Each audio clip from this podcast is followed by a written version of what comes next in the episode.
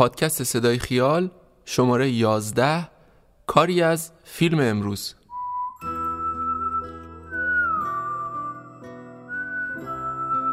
من دامون هستم غنبرزاده و این بار صدای ما رو از حوالی خیابان حافظ کوچه سام سابق میشنوید. سلام. سفر در خم جاده ها و گردنه ها در گذر از میون سخره های سخت و پشت سر گذاشتن تپه های بلند رخ میده. سفر در هوا روی ریل های آهنی شناور به روی آبها و میون جاده ها رخ میده. سفر برای خودشناسی برای کشف و برای اونچه که ندیدیم رخ میده. مهم نیست در پروازی به مقصد پاریس باشه یا سنگین سواری در راه ارمنستان. برای فلایتیو سفر اهمیت داره. فلایتیو سرویسی برای رزرو پرواز و هتل در سرتاسر سر جهانه و با شعار دنیات رو کشف کن. شما رو به کشف سفر و شنیدن قصه ها دعوت می‌کنه. یکی از حامیان مالی این شماره ما شرکت فلایتیوه که ازشون ممنونیم.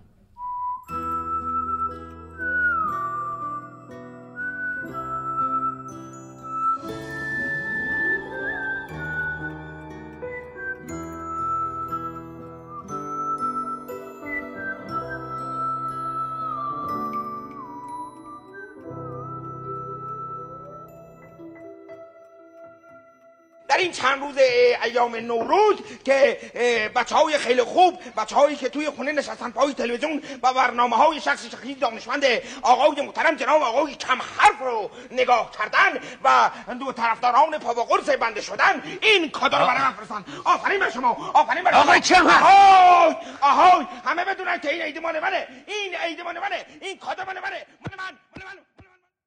در شماره 11 صدای خیال درباره بازیگری حرف می‌زنیم که خیلی کمتر از اونچه که حقش بود بهش پرداخته شد. بازیگری کاربلد و مسلط که تنوع نقشاش توی سینمای بیجان رو بی تنوع ایران حیرت انگیز بود. این بار رفتیم سراغ جمشید اسماعیل خانی یکی از بهترین بازیگرای نقش مکمل توی سینمای ایران. نقش دوم اول. اول اردیبهشت 1329 توی خونه عیونی در خیابون دهنادی شیراز کوچه گود سرحدی ها منزل پدر بزرگش عبدالحسین خان به دنیا اومد. عبدالحسین خان کسی بود که بعدا رضا شاه بهش لقب سلطان داد.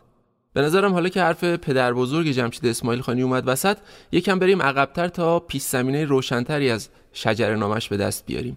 جزئیاتی که تا حالا نشنیدیم. عبدالحسین خان همسری داشت به نام کبرا خانوم که می‌شد مادر بزرگ جمشید. کبرا خانم و عبدالحسین خان چهار تا پسر داشتن دو تا دختر. مسعود خان یعنی پدر جمشید که پسر بزرگشون بود شاپور خان که بهش می‌گفتن امو شاپوری ناصر خان جهانگیر خان و دو تا هم دختر به نامای مهین و طلعت. مهین توی دوازده سالگی فوت می‌کنه.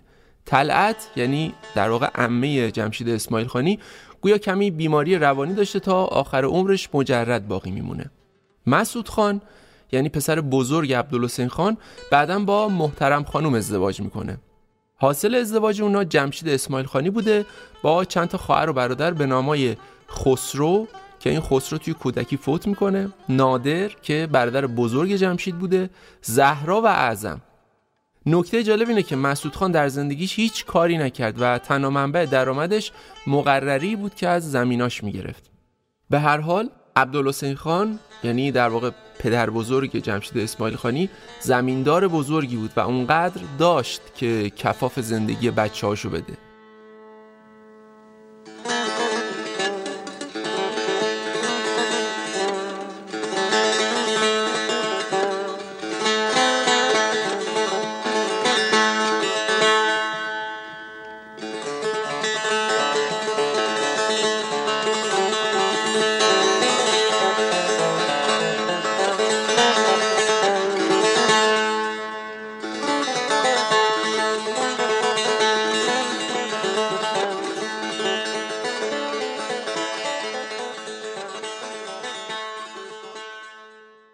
جمشید به همراه خواهر برادراش توی شیراز بزرگ میشن.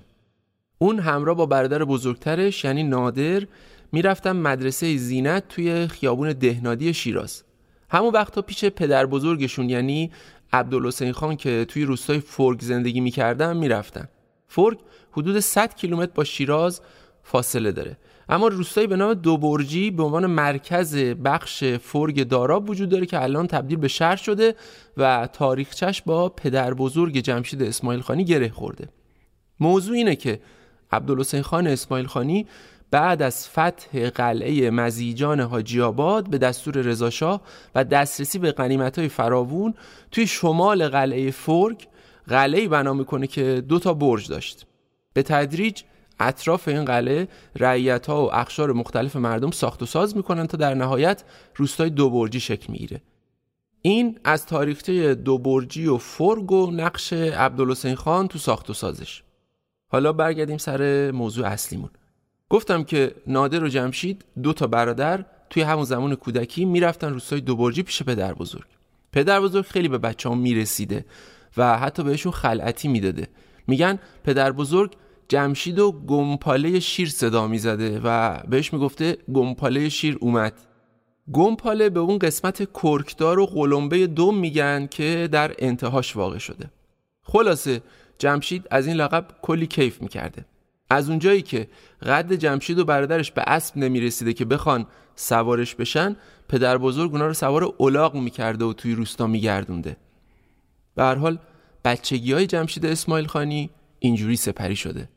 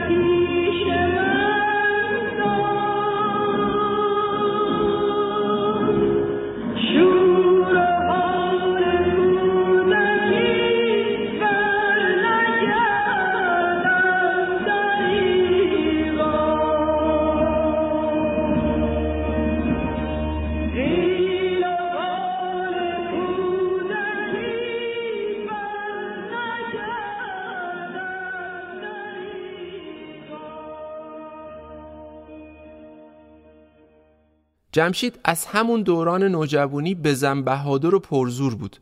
یه دعوای معروف داره که توی محله اکبرآباد نزدیک دروازه شیراز اتفاق افتاده بود. گویا اون با دوستاش مشغول بازی بودن که یه عده محلی سر می‌رسن و با تهدید و تشر ازشون می‌خوان که از اونجا برن. بچه ها نمیرن و خلاصه بین اونا و اهالی دعوای سختی پیش میاد. جمشید که از همه پرزورتر بوده مثل فوتبالیستا هد می‌زنه به پیشونی یکی از اهالی و سر طرف رو میشکافه. همین زور زیادش بوده که همون سالهای نوجوانی اونو به سمت کشتی میکشونه. حتی اونقدر توی کشتی پیشرفت می‌کنه که قهرمان شهرشون میشه. بعدم میره شنا و این رشته رو هم تا جای خوبی ادامه میده. اما جمشید اسماعیل خانی فقط تو زور بازو خلاصه نمی‌شده. اون یه روی دیگه هم داشته که لطیف و نازک بوده.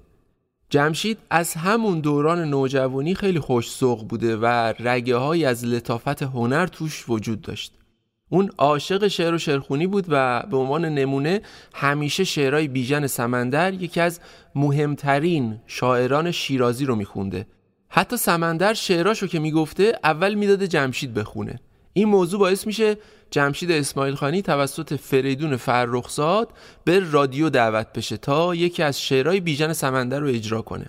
جمشید دوران دبیرستان رو توی خیابون قانی شیراز میگذرونه و این همون زمانی بود که به سمت تئاتر و نمایش سوق پیدا می‌کنه. سال 1343 هستیم.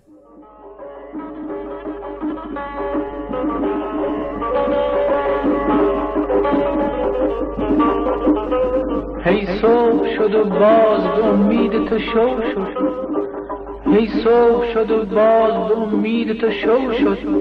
هی از چش من عشق به یاد تو ولو شد. من لبدی مفلوک تو بشکن بالو بنداز شفتش نمیدم. از حرکات دل و موش دل داشتم و دل داشتم و جز دل چی چی داشتم؟ که ز مردم یه عمر قایم کردم باز چپو شد.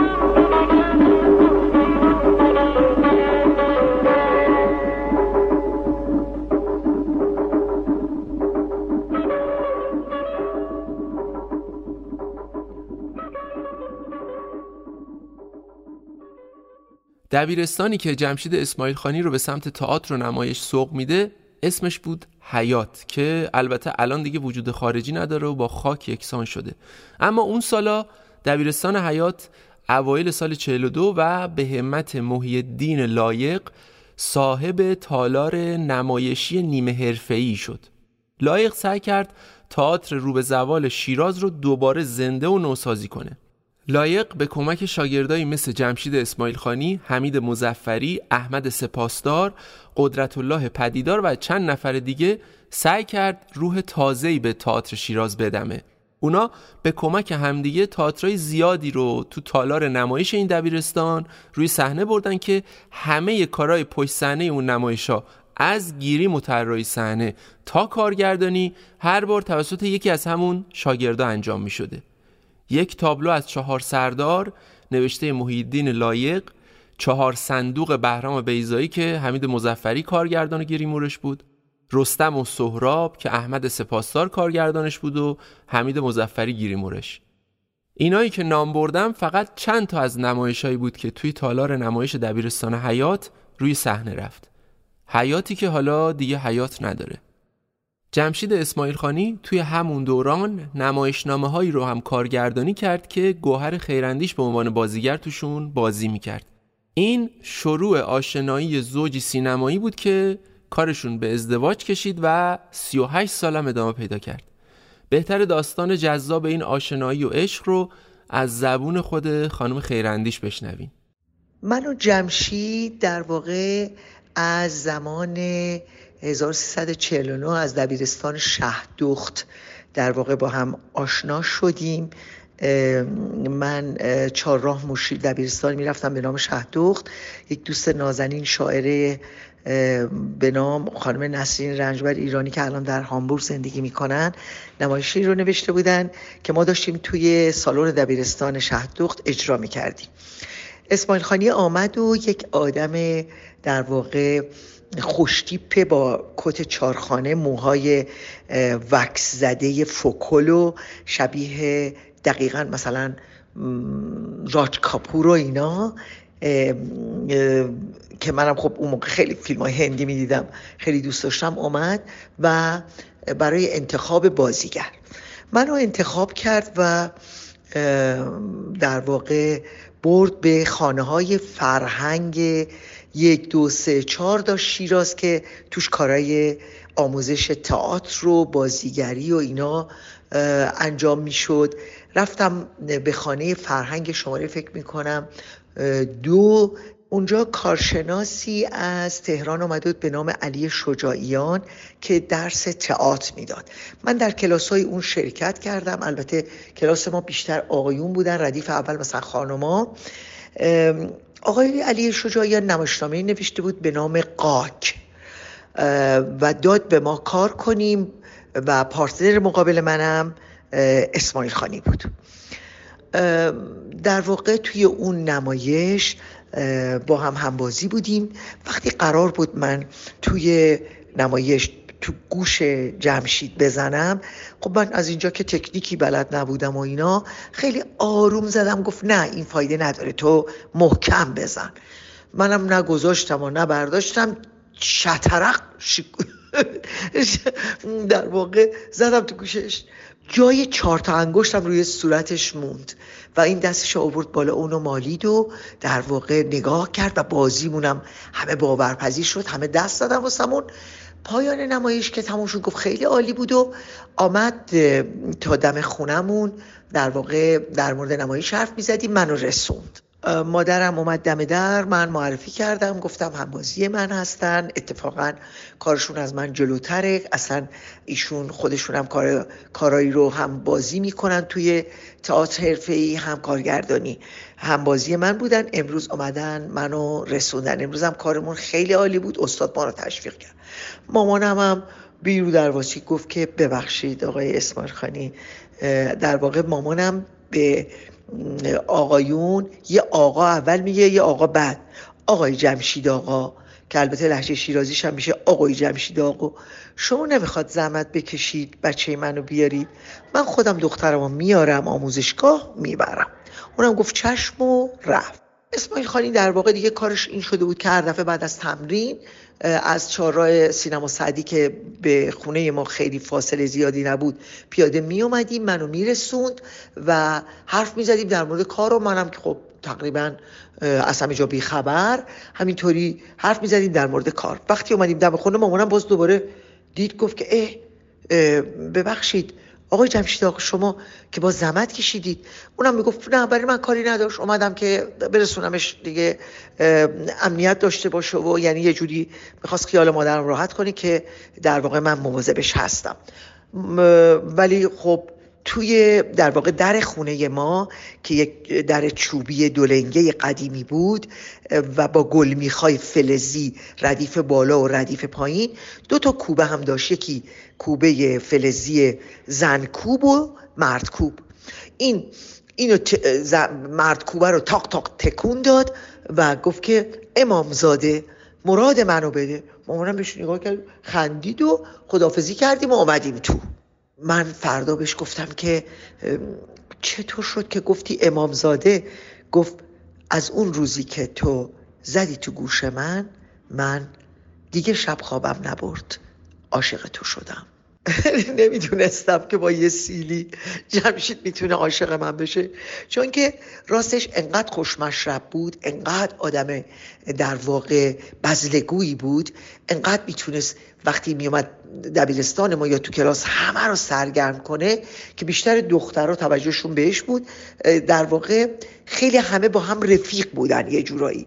و اونم بی توجه یا اصلا اینجوری نبود که حالا بخواد به قول معروف با دخترها نظربازی کنه یا خوشش بیاد. با همه راحت و روون بود. برای همین من هیچ شک نکردم که من مثلا انتخاب شدم.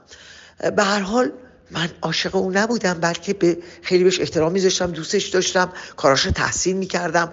خیلی برام فوق بود. یه روز در واقع رفت سفر و رفت داراب و جهرم از اونجا انارای درشتی آورد خونمون. من تو اون درک های رنگی قدیمیمون نشسته بودم از اون بالا. یه ذره یه دفعه خیلی دلم براش تنگ شد. به خواهرم و زن برادرم اینا گفتم وای چقدر دلم برای جمشید تنگ شده. یا همه جیغ زدن دیدی دیدی دوستش داری دیدی دیدی عاشقشی گفتم نه بابا عاشق کدومه؟ دیدم آره منتظرشم که بیاد. خب موقع تلفن نبود و وقتی اومد خیلی خوشحال شدم و اومدم و بوسیدمش و بغلش کردم. مامانم که این رابطه صمیمانه رو دید گفت این دیگه نمیشه. اگر قرار شما اینجوری با هم در ارتباط باشین بیاین و عقد بکنین. من گفتم به این زودی چون گفت یعنی چی دو سه سال هستید؟ به هر حال مادرم وقتی این موضوع رو مطرح کرد اونم با خانوادش مطرح کرد مادرش که فوت کرده بود به خالش که در تهران زندگی می‌کرد و دختر خالش و پسر خالش رو آورد خواستگاری. مادرم قبول کرد و ما به سرعت بدون اطلاع مدرسه چون اگر تو شناسنامه من می نوشتن که ما عقد کردیم ممکن بود اجازه مدرسه آمدن به من نمی‌دادن. ما عقد کردیم ولی محضر قبول کرد که تو شناسنامه ننویسه. عقد کردیم و موقع عقد یادمه که نشستن و وقتی گفتن مهریه من گفتم هیچ مهریه رو قبول نمی‌کنم. و اون موقع حالا به عنوان کسی که میگه مهریه خرید و فروش دختره یه اعتقاداتی داشتم و گفتم که خب باشه پس یک حافظ نفیس و گل شاخه های گل. خاله اون گفت که این که نمیشه باید مثلا یک چیزی هم شیربها بنویسیم. پنج سکه کردن به قول خودشون به نام پنج تن. پنج تا سکه هم مهرم کردن و بعد خاله فرمودن که ابریشم تعام کاسه نبات و نمک تعام که مهریه حضرت فاطمه بوده. مامان هم گفت باش من گفتم خب پس حافظ نفیس و شاخ گل چی میشه؟ گفتن باشه. به تعداد سالهای زندگی شاخه های گل نرگس. که من بعدها مثلا اسمم رو یه جاهای نرگس میذاشتم. اینم شد مهریه من و عقد کردیم. رفتم در واقع طبقه بالا. گفتم جمشی جان من باید به تو یه واقعیتی رو بگم. اونم خیلی خوشحال اینا گفتم ببین من واقعا تو رو خیلی دوست دارم. اصلا اگه تو رو نبینم روزم شب نمیشه. بدون تو اصلا نمی‌تونم زندگی بکنم. ولی نمی‌دونم عشق یعنی چی ولی عاشق تو نیستم. خیلی تعجب کرد و گفتم اگر یک روزی من با تو زندگی کنم و به تو اولا عاشق بشم میگم. و بعدش هم امکان نداره به تو خیانت بکنم تا آخر عمرم.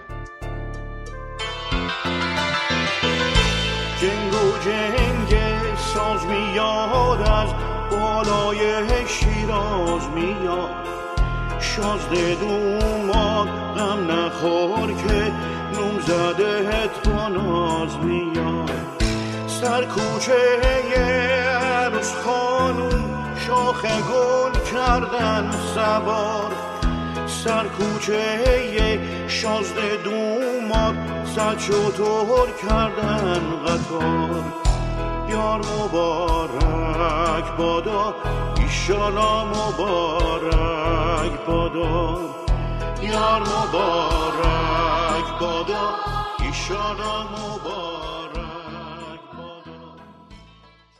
بعد از قبولی گوهر خیراندیش توی دانشکده هنرهای دراماتیک تهران اونا با هم از شیراز به تهران کوچ می‌کنن و به این شکل فعالیتاشون رو تو عرصه سینما و تلویزیون به شکل جدیتری دنبال می‌کنن. این در حالی بود که تو همین بین دوتا دخترشون یعنی آناهیتا و آزاده و یه پسرشون یعنی امید به دنیا میاد و به این شکل زندگی این زوج رنگ و بوی دیگه به خودش می‌گیره. ما در واقع اون سال 1349 که سه سال بعد ازدواج کرده بودیم و پلو مامانم بودیم و دیگه بعد از یکی دو سال یک سال بعد مثلا امید به دنیا آمده بود ما خودمون تو خونمون هموم هنوز نداشتیم در اون سالها. می‌رفتیم هموم بیرون و در واقع من و مامانم هموم بیرون بودیم که وقتی برگشتیم دیدیم جمشید چه سفره برای ما چیده چه زرش پلویی درست کرده چه تعدیق سیب زمینی ای توی دیسه گل سرخی گذاشته. و آب مرغ هم رفته بود کرده بود سوپ. یعنی من اصلا مونده بودم اینو دیگه از کجا بلد شده. این هم رفته بود ماستای چکیده رو خریده بود توی ظرفای گل سرخی گذاشته بود و روش رو نعنا پاچیده بود و انقدر با سلیقه سفره چیده بود که من دیگه شاخ در بردم منم پر رو گفتم دیگه از این به بعد مامان ما نمی‌خواد آشپزی کنیم دیگه جمشید آشپزی می‌کنه. و خب بیشتر اوقات می‌تونم بگم تا همین اواخر که شاید جسمش از پیش ما رفت و هنوز روحش و یادگاریهاش و یادش هنوز برای ما کاملا زنده و فراموش نشدنی هست اون بیشتر اوقات آشپزی می‌کرد. بعد از اینکه هشت سال پیش مامانم موندیم یه خونه خودمون من رو جمشید خریدیم که یک سال شاید بیشتر توش نبودیم. من امتحان کنکور دانشگاه که داده بودم هم در رشته پزشکی هم در رشته زبان انگلیسی قبول شده بودم و خب دوست نداشتم برم. همین گفتم خب اگه دیوانه ای گفتم مثلا خون ببینم قش اصلا قش می‌کنم و نمیخوابم. زبانم می‌تونم خدا پیش خودم بخونم. من دارم خب برم رشته خودم که بازیگری در اون در واقع برم تحصیل لاتم ادامه بدم. همه گفتن خب پس تو باید کنکور بدی برای هنر. من دیگه اومدم رفتم دانشگاه تهران. گفتن شما با این رتبه می‌تونید دانشگاه تهران هم برای رشته به اصطلاح کارگردانی بازیگری قبول بشید. بعد من دیدم بیشتر دوستانی که به اصطلاح قبلا از ما به عنوان مثل آقای حمید مزفری یا آقای احمد سپاسدار که کارگردان کار ما هم بودن در شیراز و خیلی از دوستان دیگهمون همه رفتن دانشکده هنرهای دراماتیک. من دانشگاه دراماتیک آمدم و قبول شدم اون موقع آقای سمندریان. نشسته بودن و آقای دکتر رفیعی و آقای رو خسروی امتحان می گرفتن امتحان های در واقع شفاهی کار رو. اومدم پلو جمشید گفتم جمشید من دانشگاه قبول شدم باید برم تهران. خب جمشید به این سرعت نمی‌تونست خونه رو بفروشه. بچه می‌خواست بره کلاس اول شیراز و یادم شوهر خواهرم سعی می‌کرد که تو خونه هست جمشید سر تاعت هست. به مشقا و کارهای امید رسیدگی بکنه و جمشید یواش یواش خونه رو فروخت. تقریبا من یک سال تو خوابگاه تهران زندگی کردم. با شد اومد تهران.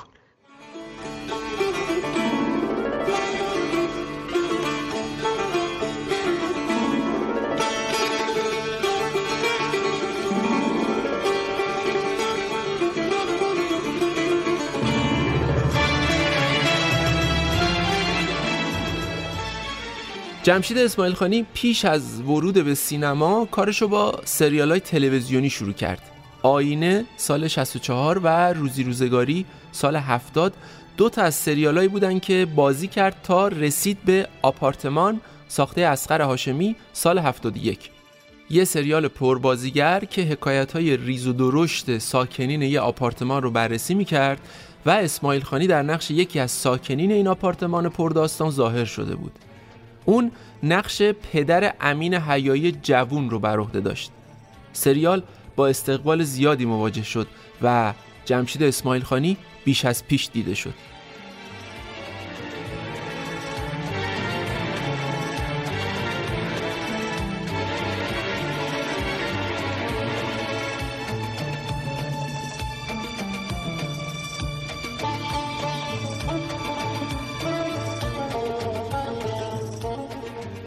این ریش زدن تموم نشد؟ الان تموم شد چقدر عجله داری؟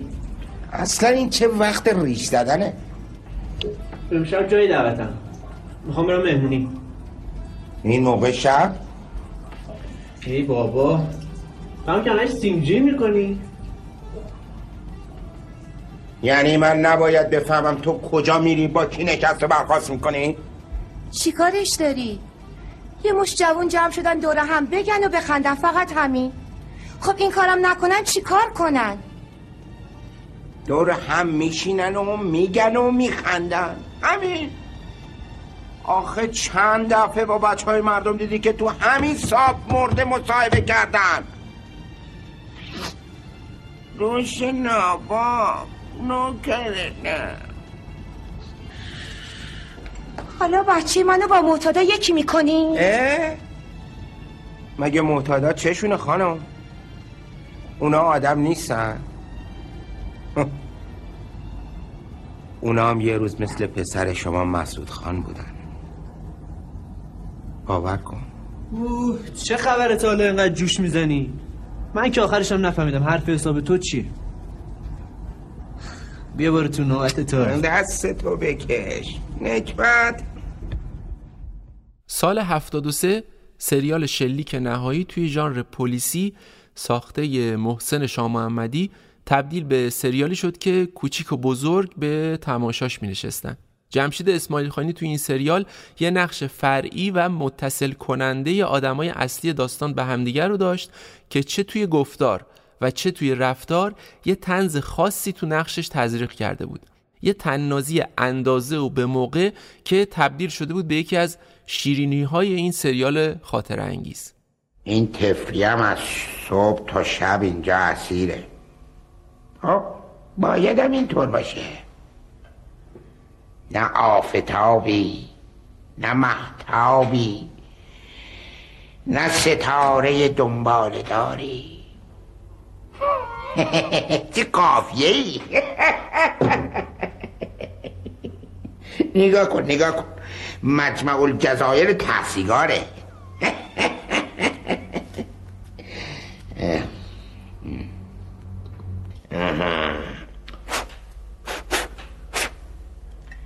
میگم آقا سیا اگر کارت جفت جور شد شیرینی ما ویزا میشه. آره.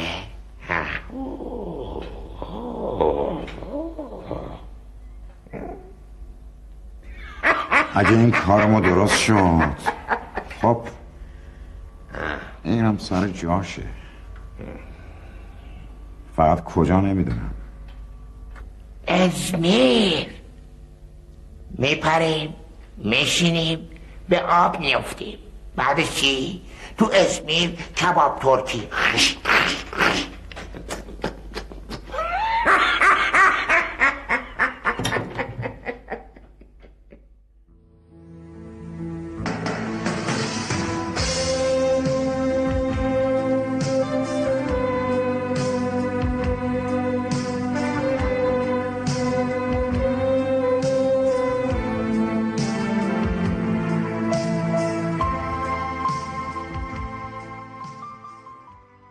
سال 1373 یه سریال از تلویزیون پخش شد به نام آخرین ستاره شب که ساخته منوچهر پوراحمد بود.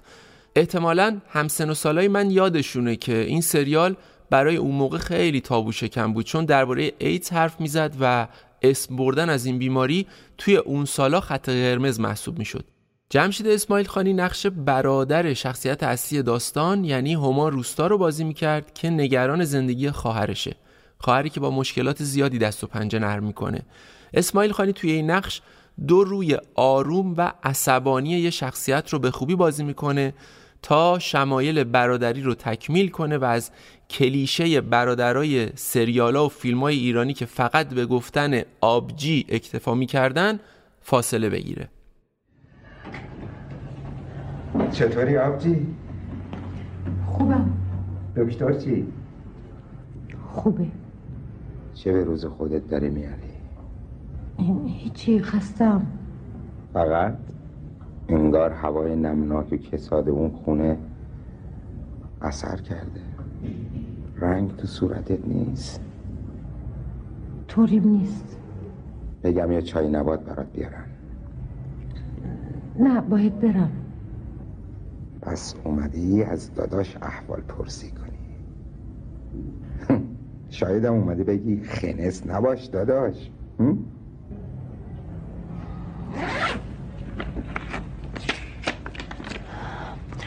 معادل بیس هزار دلار چیه؟ گنج پیدا کردی؟ آپارتمان رو فروختیم اه اه اه اه. بابا شماها زده به سرتون باید قرض تو می‌دادیم نه؟ چند فروختی؟ به کی فروختی؟ 20 میلیون. پس بفرما چوب حراج زدید به اون آپارتمان نازنین. اون آپارتمان نازنین مهندسی ساز برای خیابون اصلی رو دادید 20 میلیون فقط. ای بابا! پیله نکن داداش. نپرس داداش خنس نباش داداش. نپرس داداش پیله نکن داداش. نپرس داداش.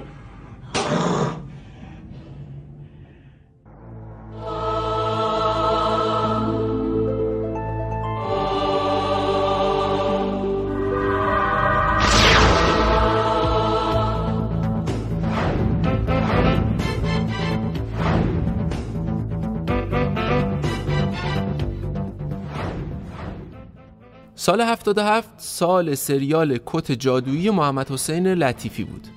حکایت یک کت که از توی جیباش پول بیرون میریخت و صاحبش رو خوشبخت می‌کرد. اینجا شاید یکی از بهترین بازی های جمشید اسماعیل خانی توی نقش فری جذاب هستیم که به قول یکی از شخصیت های سریال دست کمی از روباه نداره. یه شخصیت فرصت طلب، منفعت طلب، آب زیر کاه و البته زرنگ که می‌تونست منفور باشه. اما اسماعیل خانی با اون تننازی خاص خودش که با چاشنی حرکت بدن و تغییر تون صدای خاصش همراه شده این نقش رو به چیزی شیرین تبدیل می‌کنه که حتی گاهی مخاطب براش می‌تونه دل هم بسوزونه. لحظه هایی که خودش رو به موشمردگی و مظلومیت می‌زنه از دیدنی ترین قسمت های سریاله نوار قلبم ازت گرفتن؟ بله آقا توی همون آمبولانس آقا. تو آمبولانس. خوبه. خوبه. پس خیلی ناجور نبوده. چون اگه اینطور بود الان نباید بود اینجا خوابیده باشه. آقا بنده خانزاد با اون همه مسئولیت که نمی‌تونستم توی بیمارستان بخوابم. درسته درسته. درسته اینم حرفیه. خب پس تو تو اینجا استراحت می‌کنی من برم بیرون و منتظر اماد باشم اماد؟ آره با اون اومدم آقا این پسره آه چی؟ عقل درستی نداره آقا چطور میگه؟ منظورم اینه که آره تا اونجایی که حافظه من یاری می‌کنه به خاطر دارم که خودت تو گفتی که این پسر کارش رو خوب بلده. بله آقا. جناب علی فرمودید بیرونش نکن. بندم خدمتتون عرض کردم. کارشو بلده. پس بلده. اتفاقا منم فکر می‌کنم که بلده. چون فهرست محاسبات رو وقتی که برای بررسی پیش من میارن هر وقت که اسم و امضای این مرد پاشه خیالم تخت تخت تخت میشه. برای همینم امشب می‌خوام برم خونمون. البته با اون. بشینیم با هم دیگه حساب کتاب بکنیم. قربان. بنده به نام مسئولیت خطیری که دارم در رکابتون میام. نه خواهش می‌کنم. خواهش می‌کنم. بخواب بخوابی شما استراحت بکنیم چون حیفه که مشاور خوبی مثل تو رو خدای نکرده خدای نکرده من از دست بدم. نه من میام. بخواب. چشم آخرین سریالی که جمشید اسماعیل خانی تو تلویزیون بازی می‌کنه رستوران خانوادگی اسمشه که حسین سهیلی زاده کارگردانیش کرده. نقشش توی این سریال یه کارمنده که وقتی بازنشسته میشه احساس می‌کنه زندگیش رو به اتمامه. اون که همسری نداره و با دختر پسرش زندگی می‌کنه روزای بعد از بازنشستگی غمگین و افسرده یه گوشه میشینه و به فکر فرو میره تا اینکه بچه‌هاش به این فکر می‌کنن باید یه رستوران باز کنن و این سرآغاز ماجراهای این سریاله. اسماعیل خانی توی این سریال در نقش پدر خانواده که بازنشستگی اذیتش می‌کنه حس و حال مورد نظر رو خیلی دقیق به مخاطب انتقال میده. گرفتگی و عبوسی نقش اندازه چهرشه و زمانی هم که قرار شمه از تننازی رو به مخاطب نشون بده همچنان موفقه. امیر غفارمنش یکی از بازیگرای مهمان این سریاله که توی یه قسمت همبازی جمشید اسماعیل خانی میشه. هلوش سالهای 67 به بعد که از مدرسه فرار می‌کردم و می‌رفتم دانشکده هنرریزی با کار تئاتر می‌کردم و گهگاه تمرین های کاری رو توی اداره تئاتر انجام می‌دادیم. جمشید اسماعیل خانی اونجا می‌دیدم. بازیگری که تو سریال آینه دیده بودم تو فیلم های سینمایی دیده بودم. آدم شوختبی بود. با کارمنده اداره تئاتر با قدیمیا شوخی داشت با خسرو شکیبایی با خیلی های دیگه. شیرازی بود. با نمک بود. و منم مثل هر بازیگر آماتوری آرزو داشتم یه روزی با این بزرگا کار کنم. هلوش سال هفتاد هفتاد یک بود که یک نمایشی توی تالار مولوی کار می‌کردیم. پایان نامه محمد رضا مدبر بود و پایان نامه فکر می‌کنم. محمد رضا عرفانی نویسنده خوب کار. افشین خورشید باختری و آنایتا اقبال نژاد نقش پدر مادر بازی می‌کردن و من بداریش موفق نقش فرزنداشون. فکر می‌کنم اسممون اشکان و شاهین بود. توی متن. اسم پدر چی بود؟ رکن الدین سراج. هنوز یادمه. متن فوقلاده ای بود. روزی که جمشید اسماعیل خانی اومد دید عکس عملی متفاوت داشت جوری که من مطمئنم همه بچه ها هنوز یادشونه. به خصوص داریوش موفق. وقتی اومد خسته نباشید گفت رسید به من و داریوش. کله ما دوتا رو توی بغلش گرفت و حق حق زد زیر گریه. دیگه گرگاه هم دیگر رو دورا دور می‌دیدیم. سلام علیکی داشتیم. خانم خیراندیشم که هر جا می‌رفت منو معرفی می‌کرد می‌گفت بازیگر فوقالعاده لطف داشتم. تا اینکه تو رستوران خانوادگی هم بازی شدیم. اونجا هم جالب بود. همش بالا و پایین میپرید میرقصید. شاد بود با همه شوخی می‌کرد. یادم یه روز کلش از پنجره برد بیرون و یه نفر که داشت با یه گونی رد می‌شد گفت تو گونی چیه؟ گفت کفش. گفت همش چند؟ طرف گفتش بیس هزار تومن اگه اشتباه نکنم. الان دوچار توهم میشم. یعنی بیس هزار تومن یه گونی کفش. نمی‌دونم شاید تورم اونقدر زیاده که منم گیج شدم. گفت کل گونی رو وردار بیار بالا. بیس هزار تومن داد بهش و کل گونی رو گرفت و به بچه ها گفت بیاین جلو هر کدوم به اندازه پاش یه کفش پیدا کنه برداره برا خودش. خیلی شیطون بود. اونجا به من گفتش که متن بازگشت از خانه رو هنوز داری؟ گفتم آره. گفت یه روز میام در خونت می‌گیرم ازت چون من می‌خوام اینو یه جور دیگه کارگردانیش کنم. می‌خوام خودم و گوهرم نقش پدر مادرتون رو بازی کنیم. منم خوشحال شده بودم. تا اینکه قرار گذاشت با من و یه روز یادمه به خاطر اینکه داشت می‌رفت سفر و ناهماهنگی رخ داده بود. خیلی هم عصبانی بود. اومد رسید به من و متن ازم گرفت و رفت. درست بعد از سریال رستوران خانوادگی بود. مثلا شاید پنج شیش روز بعد. ولی یه چیز عجیب رخ داد. اگر خرافاتی بودم اعتراف می‌کردم جمشید اسماعیل خانی و چش زدن چون آخرین تصویری که توی کار ازش داشتم این بود که همش بالا و پایین میپرید و شاد بود. آدم یادش می‌رفت چند سالشه. آدم خاصی بود. شیرازی با نمک و مهربون و کاربلد.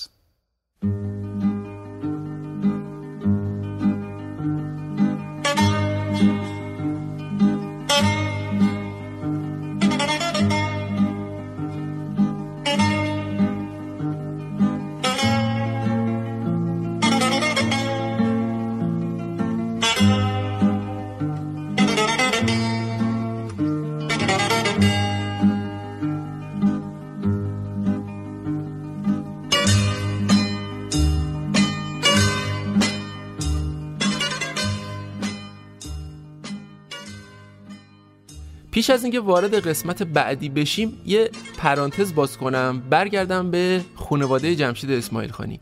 اول این شماره درباره اموها و امهاش حرف زده بودم. سالها بعد همه اموها به همراه همسراشون به علاوه تنها امه جمشید اسماعیل خانی یعنی طلعت که گفته بودم مشکل روانی داره و البته مادر بزرگش و خواهر مادر بزرگ توی یه خونه قدیمی دو طبقه با هفت اتاق و یه حوز وسط حیات زندگی پرجمعیت و البته آرومی رو دنبال می‌کردن.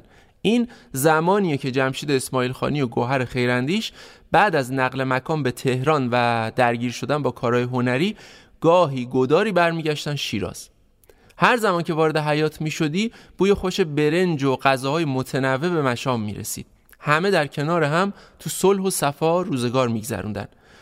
با ماجراهای این خونه میشه یه پادکست دیگه تهیه کرد. از بس که جذاب و جالبه. مثلا ام طلت جمشید اسماعیل خانی که شبیه زنای قاجار بود و چشم ابروی مشکی داشت و موهاشو بافته بود و به کسی هم اجازه نمی‌داد موهای صورتشو بردارن همیشه با لباس بالاتنه کوتاه و دمپایی به پا دور حوزی که وسط حیات وجود داشت راه می‌رفت و هیچ آزاری هم برای کسی نداشت. زندگی تلت اینجوری سپری می‌شد. اما خواهر مادر بزرگ جمشید اسماعیل خانی هم آدم جالب و عجیبی بوده. اون تو یکی از اتاقای طبقه اول این خونه زندگی می‌کرد. جسه کوچیکی داشت و صورتی مهربون. همیشه هم چادر گلداری روی سر یا دور کمرش بود. ظریف بود با ابروهای پیوسته. این شخصیت جالب کلی هم گربه داشت که هر روز براشون آشغالگوش می‌خرید. روزی که گوشت به دست از کوچه به سمت خونه میومد گربه ها که می‌دونستن برای اونا غذا آورده پشت سرش صف میکشیدن. توی اتاقش هم پر گربه بود. اینا رو تعریف کردم تا یه منظره از نوع زندگی اقوام جمشید اسماعیل خانی توی ذهنتون شکل بگیره. من نزدیک پنجاه و خورده تئاتر اجرا کردم. اسماعیل خانی هم تقریبا همینطور. همش اگه بخوایم بگیم واقعا خیلی زیاده. توی اینترنت همه اینا ثبت شده و هست و بهتره که من از حالا فعلا از خود اسماعیل خانی و اینکه زندگی ما طوری بود که تمام تلاش اسمان خانی برای رفاه خانوادهش بود و می‌تونم بگم مادر خرج خانواده اون بود. من هر جا خب هر قراردادی میبستم چون بلد نبودم از اول می‌تونم بگم از وقتی که من در فرهنگ هنر شیراز به شکل اول قراردادی بودم و بعد رسمی و خود اسمالخانی این تلاش رو کرده بود که من بتونم کارمند فرهنگ هنر بشم و بعد کارشناس امور هنری شدم تلاش اون بود. تمام مدت بهش وکالت داده بودم. هم خودش می‌تونست حقوق من رو دریافت بکنه هم قراردادهای من رو ببنده. و اون هیچ چیزی برای ماها کم نمیذاشت. یعنی در واقع تمام زندگی اسمال خانی قبل تا قبل از مرگش همه چیزو به نام من کرده بود. و خودش فقط می‌تونم بگم یه آدمی بود که تمام مدت تلاشش برای رفاه خانوادهش بود و درآمدش رو کامل توی خونه می آورد و برای فرزندانش و ماها به بهترین وجهی امکانات رفاهی زندگی ما رو فراهم می کرد اسمان خانی یکی از عادتهای خوبش این بود که بهریه من چون گل بود همیشه با گل می اومد خونه. می‌تونم بگم که حتی وقتی که یه شب قبل از مرگش پشت ماشین پاترولش رو پر از گل کرده بود آورده بود. که من دیگه عصبانی که خب ما گل داشتیم که چرا بازم انقدر خریدی؟ دیگه انقدر جا کم بود که ما های بزرگ و دورش رو کادو پیچ کردیم و گلای روز و گلای نرگس و همه رو گذاشته بودیم توش. فردای روز که مرده بود خونه ما پر از گل بود هنوز اسمال خانی مرده بود. و بچه همین عادت رو بعد از مرگشون مرگ پدرشون در واقع ادامه دادن.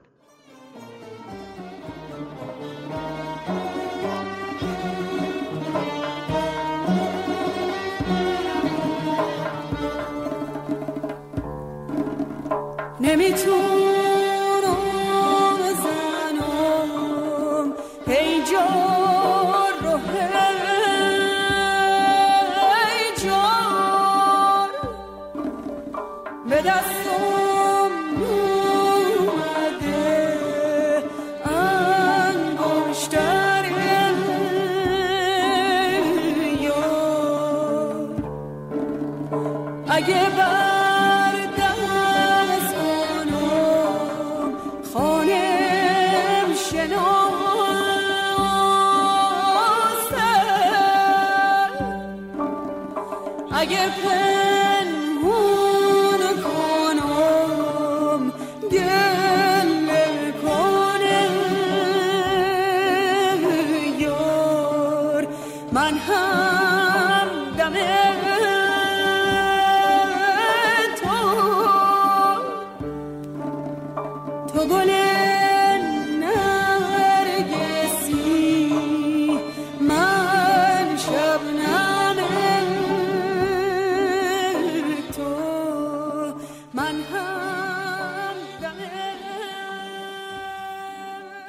علاقه شدیدی به یاد گرفتن ساز داشتم و ساز ستار رو انتخاب کردم و استاد همایی که در واقع ما موقع در شهرک اکباتا میشستیم معرفی شد به من. من نزد ایشون درس ستار می‌گرفتم و اسمال خانی هم خب خیلی آدم واقعا عزیزی بود که با همه خیلی زود اخت می‌شد با ایشون خیلی رفیق شد. و وقتی من مثلا حالا مثلا مرغ سهر رو می‌زدم اونم میخون باش و می‌تونم بگم که خب یه جور ما یه ارکستر دو نفره بودیم. به هر حال اون به اصطلاح هر, هر, هر چیزی رو که تو زندگی من دوست داشتم علاقم بود می‌خواستم دنبال بکنم خودش خیلی کمک می‌کرد و من خب می‌خواستم برم دانشگاه در واقع درسمو تموم کنم چون انقلاب فرهنگی شده بود و تعطیل شده بود و بعد که دوباره دانشگاه شروع شد دانشگاه تهران من اومدم منتقل کردم. یعنی دیگه دانشگاه هنرهای دراماتیک تبدیل شد به کمیته. همه دانشجوی دراماتیکی اومدن هنرهای زیبا. اسمان خانی من یادمه برای اینکه من خوابم نبره با من بیدار میمون درسم تموم کنم. با ماشین منو می‌برد اون موقع به اصطلاح اجازه می‌دادن میشناختنش. بیاره ماشینش رو درست نزدیک باغچه هنرهای زیبا اون قسمت بخش دپارتمان تئاتر وایسه منتظر من. رو میزش رو فرمونش یه چرت می‌زد. تا من امتحان بدم و بیام دوباره منو بیاره. یعنی واقعا من فکر نمی کنم هیچکس اینقدر وقت برای این بذاره که همسرش حتما درسش رو بخونه. شاید هم می‌ذارن. من همینجوری داشتم. من در کنار خودم کسی رو ندیدم. و اون زمانی هم که در واقع من به اصطلاح تمرین تئاتر داشتم یا به اصطلاح سر اجرا بودم جمشید بچه ها رو می‌گرفت آشپزی می‌کرد میخوابون بچه ها رو. حتی اون موقع ماها از این بچه ها به اصطلاح پوشک های مثل حاضری الان نبود. یک بسته کهنه های شیشتایی سفید مثل تنظیف سفید بافتدار کتانی بود که شیشتا شیشتا اینا خریداری می‌شد و یک به اصطلاح برای اینکه بتونی بچه ها رو مامی بکنیم در واقع به قول معروف پوشک بکنیم یک به اصطلاح پلاستیک های شکل به علاوه که نه یه جورایی دوتا بنداش جلو بسته می‌شد دوتا بندای دیگه هم به پشت. یعنی اون مشمه هایی بود که این کهنه ها رو که به اصطلاح بر بچه ها باید ببندیم باید بین اونا میذاشتیم. برای که بچه پاش پا عرق سوز نشه اسمان خانی صابون های بیبوی ضد حساسیت رو رنده می‌کرد میریخت توی از این کهنه شورای استوانهی کمک من وقتی من نبودم اونا رو میشست خوش می‌کرد اتو می‌کرد میذاش لای اون مشمه های به اصطلاح که بچه رو باید به اصطلاح پوشک بکنیم. ببین تا این حد رسیدگی می‌کرد به بچه ها و وقتی هم من میومدم که تا پای جانم که مثلا می‌شد یه ساعت یک دو سه همه می‌خواستم بخوام می‌گفتن بس دیگه بیا. یک کارگری داشتیم به نام زیبا خانم گفتن بابا زیبا خانم رفت خونه خوابیده یعنی تو هنوز داری ادامه میدی؟ باز اسمان خانی بیچاره باز بیدار می‌شد و بلند می‌شد. میگو خب اگه کاری هست به من بگو من کمک کنم چرا داری دار ادامه میدی؟ و باز با من بیدار میموند. در واقع کارهای خونه رو بکنه بچه رو. در واقع چون آناهیتا و آزاده فاصله سنیشون کم بود یکیشون بیدار می‌شد اون یکی هم همینطور. باید شیر می‌دادیم باید عوضشون می‌کردیم. واقعا می‌تونم بگم یک همدم مونس واقعی. الان ممکنه بعضی فکر کنن خب حالا چون همسرش مرده شاید می‌تونه اینا رو بگه. ولی اگه من بخوام از خوبی ها از کارهایی که اسمان خانی می‌کرده بگم که البته واقعا خود من هم ذره برای زندگیم کم نمیذاشتم که اون انقدر کمک به حال بود هر چقدر بگم کم گفتم.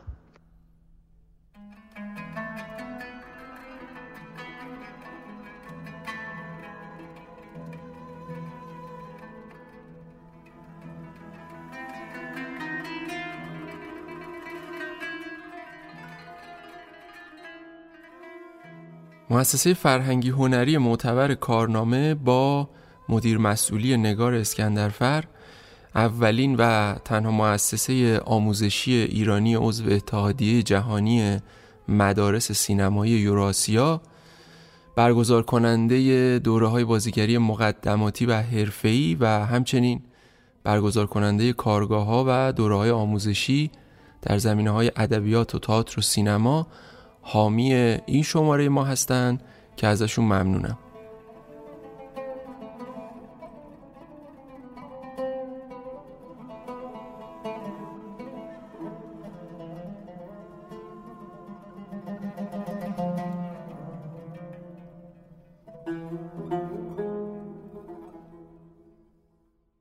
سال 1368 جمشید اسماعیل خانی با فیلم زیر بامهای شهر ساخته اسخر هاشمی وارد سینما شد.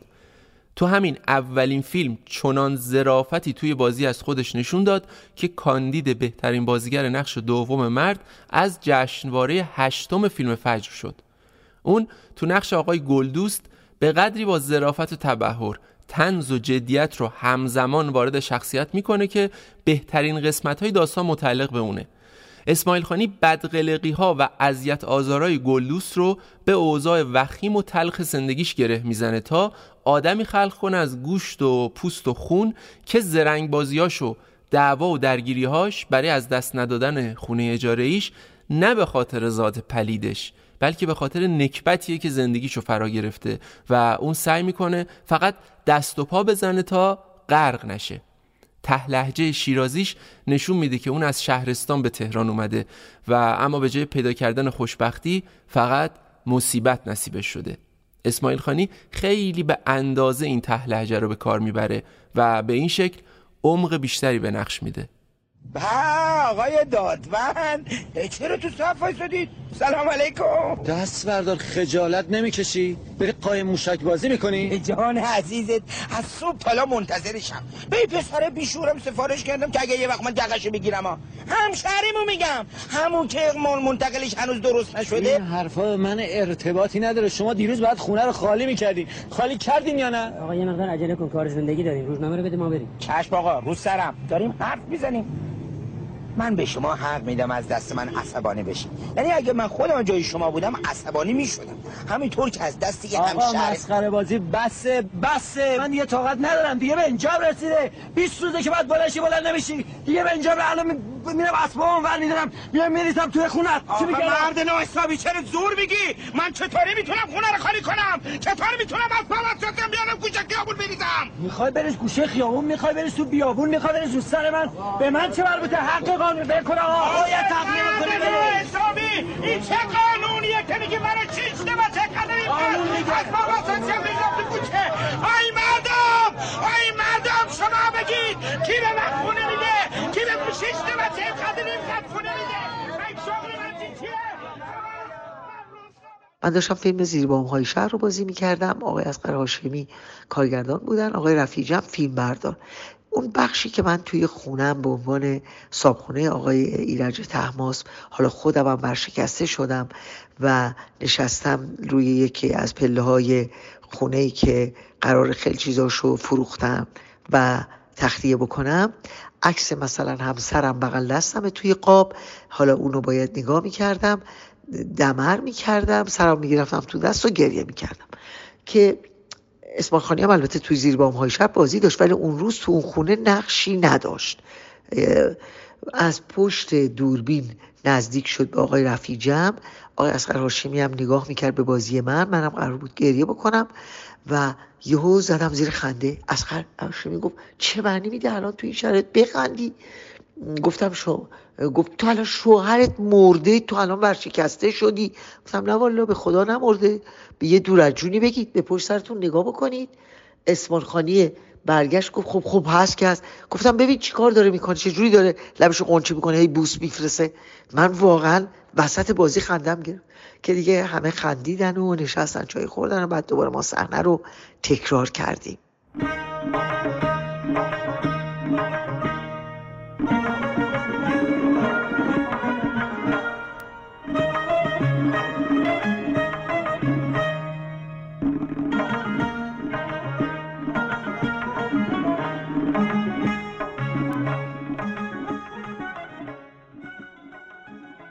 یکی از بهترین فیلم های کارنامه جمشید اسماعیل خانی و کارگردانش زنده یاد یدالله سمدی آپارتمان شماره 13 فیلم سال 69 ساخته شد. حکایت ماشالله ایران منش یعنی علیرضا خمسه که میاد تهران تا یه واحد آپارتمانی ارث پدری رو بفروشه که پول ازدواجش با دختر مورد علاقش تامین بشه. اما ساکنین بدقلق این آپارتمان به این راحتی ها اجازه نمیدن واحد ماشالله خان فروش بره. یکی از اون همسایه های بدقلق جمشید اسماعیل خانیه که دم در آپارتمان یه میوه فروشی داره. تصویرش با بلنگوی معروفی که با اون همسایه ها رو مورد خطاب قرار میده یکی از تصاویر بیادموندنی فیلمه. اون برای بازی توی این نقش از صدای خشدار و محکم خودش بهترین استفاده رو می‌کنه و موفق میشه کاراکتری جذاب خلق کنه که سویه لومپنی هم داره. زرافت کارش وقتی بیشتر مشخص میشه که به نقشش توی زیر بامهای شهر دقت کنیم. اونجا هم مثل این فیلم از لحاظ اقتصادی و حتی فرهنگی از قشر پایین جامعه حساب میشه. اما توی اون فیلم لومپن نیست زمین خورده زندگیه. اما اینجا با یه شخصیت لومپن طرفیم که اهل درگیری و آزار دادنه.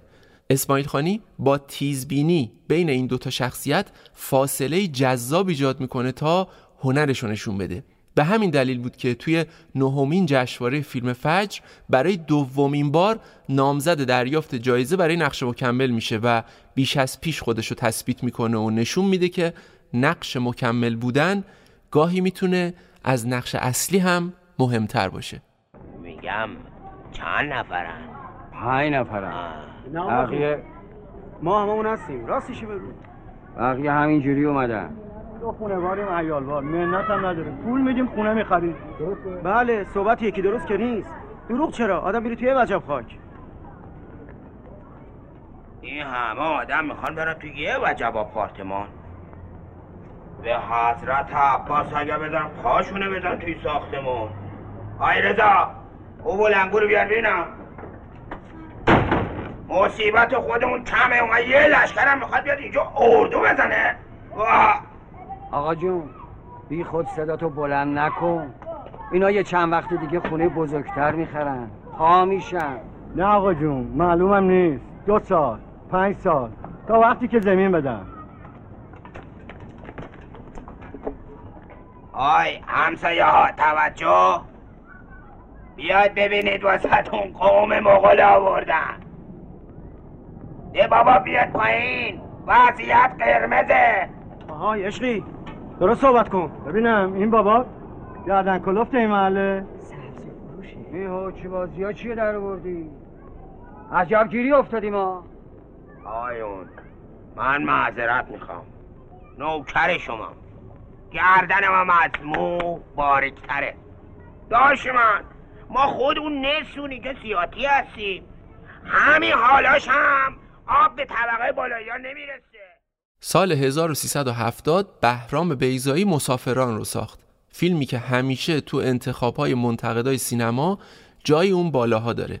جمشید اسماعیل خانی یکی از بازیگران این فیلم بود که نشون داد از پس یه فیلم سخت با دکوپاژی پیچیده و دیالوگای بهرام بیزایی وار هم برمیاد. از کجا باید شروع کنیم؟ فکرشو کردی صندلی رو چطوری بچینین؟ چهار تا چهار تا دور تا دور پشت هم بله؟ ماموجام کجاست؟ کتابخونه متحرک امروز هم تدریس رفته سمساری برای وسایل ولی خانومش بهشون سلامی بکنم خب میمونه بپرسم کجان؟ داماد خوشبخت جناب رهی برهانی و خانواده جلیله. درباسی نکنین. هر مطلقی می‌خواین بگین. شکر فشانی کنین.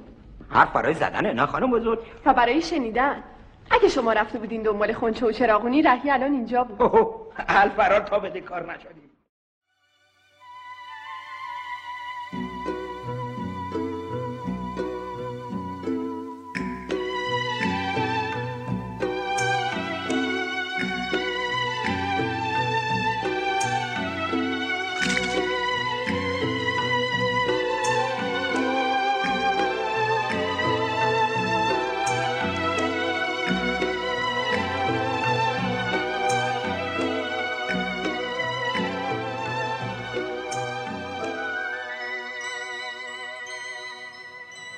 سال 1373 روسری آبی رخشان بنی اعتماد رسول رحمانی و عشقش به نوبر کردانی. یکی از مهمترین فیلم های کارنامه بنی اعتماد که جمشید اسماعیل خانی هم توش بازی می‌کرد. نقش اسقر رو داشت. وردست رسول رحمانی یعنی عزت الله انتظامی توی کارخونه ربسازی.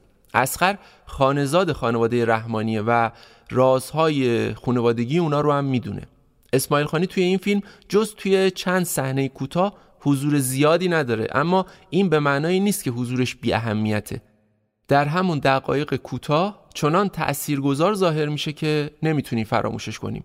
حضور کوتاهش توی این فیلم به راحتی نشون میده که برای اسماعیل خانی نقش بلند و کوتاه مطرح نبوده بلکه اون به بهترین شکل ممکن فقط کاری رو که فکر می‌کرده درسته و نقشی رو که فکر می‌کرده می‌تونه بهش عمق بده و جای کار داره بازی می‌کرده. اسخر روسری آبی جای کار داشت. حالا کجا معلوم؟ باهاش بزرگ شدم. لب واکنه می‌فهمم چی می‌خواد بگه. مگه من خرم؟ ببین دختری چجوری زیر پاچ نشست؟ حالا مگه چه بیداره که؟ ای بهش چه می‌دونم والا. خدا آخر عاقبت هممونه به خیر کنه. سال 1374 جمشید اسماعیل خانی یه نقش متفاوت بر عهده گرفت. نقشی عراقی توی فیلم نجات یافتگان زنده یاد رسول ملا پور توی این فیلم خبری از عراقی های همیشگی فیلم های سفارشی اون دوران نبود. این عراقی قرار بود مثل رزمنده های ایرانی یه زخم خورده از جنگ باشه که کم کم رابطه عاطفی با شخصیت های ایرانی داستان برقرار می‌کنه. اسماعیل خانی با تبهر فراوون در ابتدای امر جوری رول عراقی رو بازی می‌کنه که شخصیت های ایرانی و البته مخاطب ازش میترسه. اما کم کم وقتی داستان پیش میره ترس جای خودش رو به همدردی و همدلی میده تا جایی که تا ته ماجرا پای رفاقتش با سربازای ایرانی وامیسته. عزوله عدایک حسن لكن عنيل انا ولدي خلصت خلاص. عارف واحد نقدر. نصير اصدقاء اخي اخي الوقت الحاضر الكرولة جميع جميع كلا كلا كربلاء كربلاء كلا به اینجا که می‌رسیم یاد این افتادم که جمشید اسماعیل خانی که توی نجات یافتگان تا انتها پای رفاقتش با سربازای ایرانی واستاد توی زندگی واقعی هم دقیقا همینطور بود. کار عجیب غریب واقعا زیاد می‌کرد. تلفن به دوستانش می‌کرد گاهی اذیت می‌کرد. مثلا مخصوصا با آقای رضا بابک یا شوخی هایی که خب آقای ابوالحسن داوودی داشت و و خیلی از دوستان دیگرش جالبه که یک اخلاقی داشت. تا به یکی می‌رسید می‌گفت بریزم وسط. یعنی در واقع اونو مثلا به یک پیک مثلا به شوخی دعوت می‌کرد. من یادم تلفن زد نصف شب مثلا به آقای رضا بابک. یه دفعه چطوری رضا حالت خوبه؟ گفت جمشید چی چه خبر؟ گفت بریزم وسط اونم شروع کرد به مثلا فوش دادن به جمشید و با خنده و دوستی باز تموم شد و این هر دفعه شوخی های مختلف با دوستانش داشت. یکی از همبازی های قدیمی جمشید اسماعیل خانی تو تئاترای دهه چهل تو شیراز آقای حبیب دهقان نسبه. ایشون یه کتابخونه کوچیک توی شهرک اکباتان رو نزدیک 20 ساله که میچرخونن. یه روز رفتم شهرک اکباتان پیش ایشون تا درباره جمشید اسماعیل خانی برامون حرف بزنن. بعضی وقتا من می‌رفتم خونهشون به دلیل اینکه من یه آقایی بود که هفتگی فیلم برای من می آورد بعد وقتی که جمشید فهمید جمشید و گوهر فهمیدن اینها گفتن خب بیار ببینی. بعد این فیلم هایی که می آورد حالا هم فیلم روز بود هم فیلم به اصطلاح کلاسیک بود این چیزا. حالا هر چی می آورد ما چند تاش انتخاب می‌کردیم دیگه.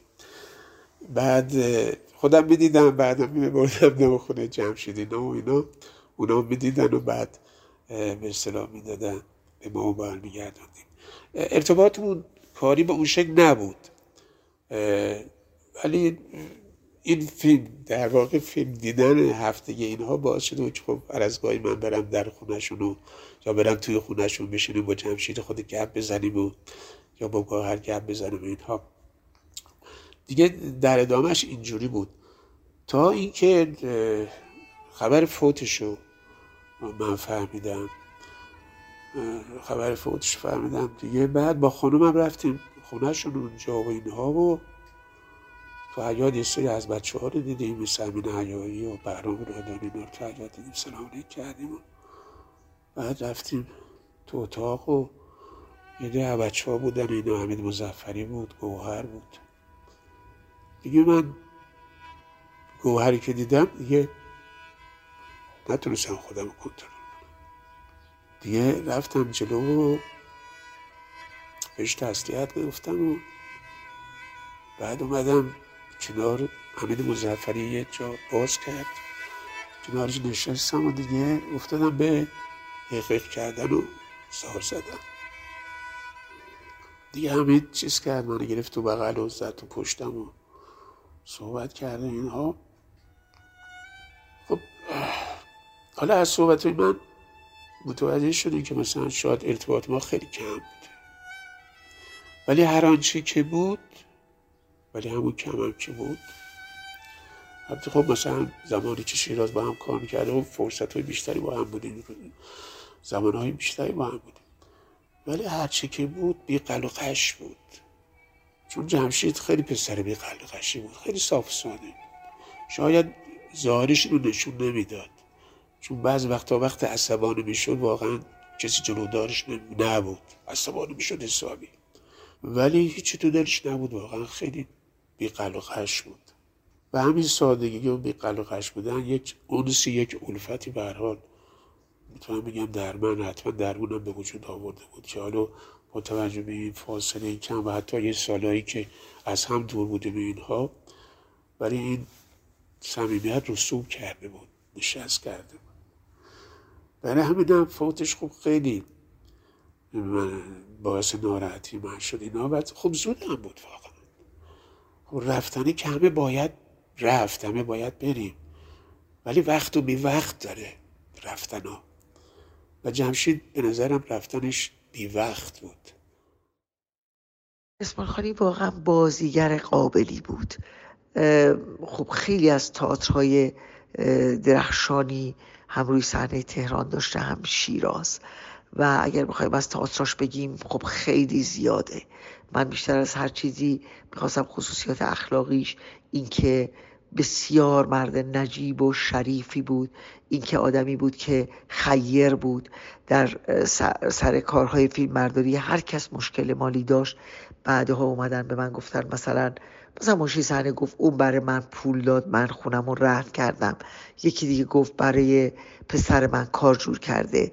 یکی دیگه گفت یه خونه مثلا من یه کسی بوده در کرج اون یه خونه رو داشته وام می‌خواسته و اسمان خانی وامش رو گرفته بوده خودش میپرداخته. و من می‌دیدم خب از حقوق کم میشه. بعدا اومدن به من گفتن ایشون انجامش داده بوده.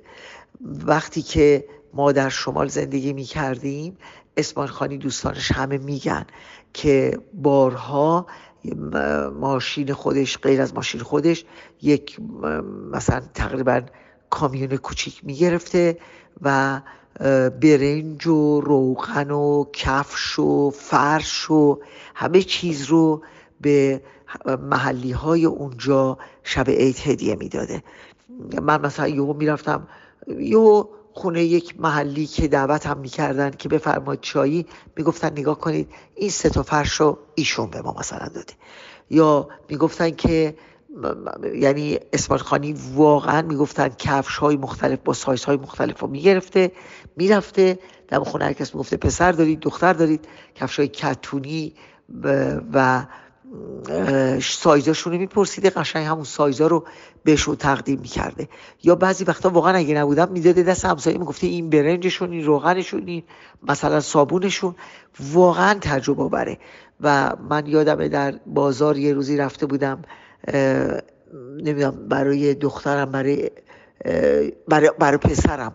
سینی و استکان از من خواسته بود. حالت که روش مثلا نقش شاه عباسی باشه. یک آقای اونجا برای من جالب بود. تعریف کرد که اسماعیل خانی خدا رحمتش کنه. میومد تو بازار. ما می‌گفتیم که این همه مثلا پیراهن زیر پیرانی کفش واسه چی می‌خری شما؟ مگه مغازه داری؟ می‌گفته که حالا شما اگه دوست داری به ما یه تخفیف بده. من بهت میگم. چی؟ گفتم خب حاجی به شما گفت. گفت والا نگفت. یعنی گفتم خب چطور پس تخفیف می‌گرفته؟ می‌گفت والا نمی‌دونم. من که البته نداشتم و فکر می‌کنم شاید برای کسانی تهیه می‌کرد. که اونا هم می‌گفتن شما در این کار خیلی شریک بشید حداقل گرون حساب نکنید. یعنی واقعا من می‌تونم بگم که این کارش خیلی برای من تعجب آور بود. و واقعا جمشید مردی نبود که کسی نتونه عاشقش بشه. یک دوست یک همدم یک همسر یک همکار یک پدر مهربون برای برادرش برادر واقعا رفیق برای رفقاش خیلی خیلی آدم مسئولیت پذیر و می‌تونم بگم خیلی دوستان زیادی داره که ازش خاطرات بسیار جذابی دارن. و بعد از اون دیگه واقعا می‌تونم بگم تا این سی و سالی که با هم زندگی کردیم می‌تونم بگم بدون اون زندگی برای من خیلی سخت بود و بعد از اونم هنوز همینطوره.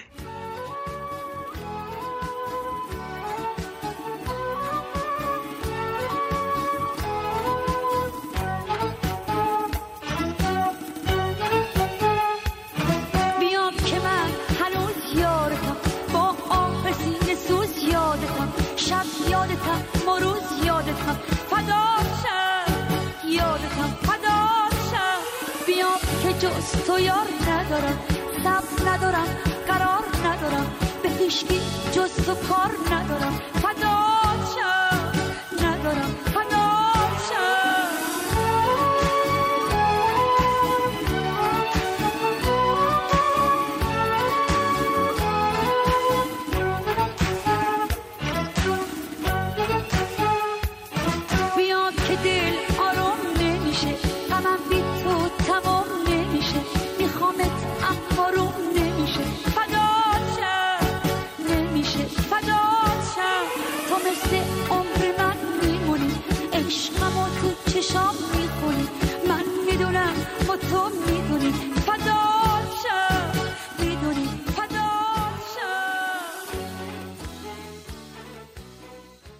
جمشید اسماعیل خانی یکی از کوتاهترین نقشای سینماییشو بازی می‌کنه.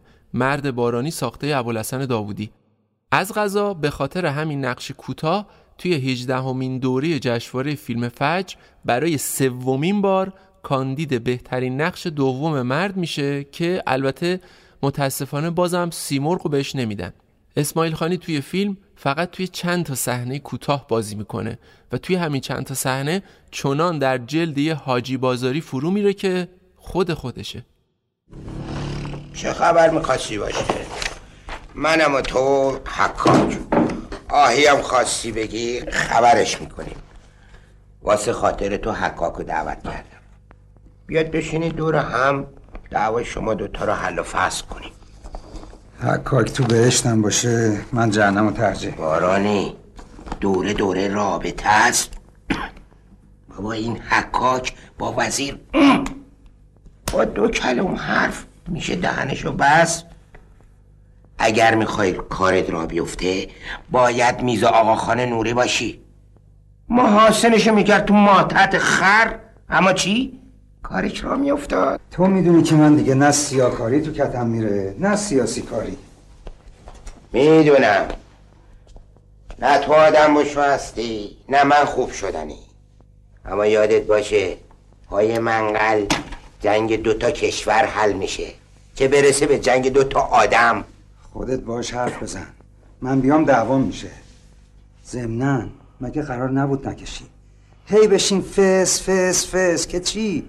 چی دیدی از این لامسه واخه رفاق سیاست به جاخت من حال حسین موزه پوزه کردن ندارم اصلا تو شد پای منبریم بس نه یا یا نه؟ نه. نه؟ به درک به جهنم به اسفل و سافلین. اصلا تو حقت همیشه آویزون باشی. حاجی.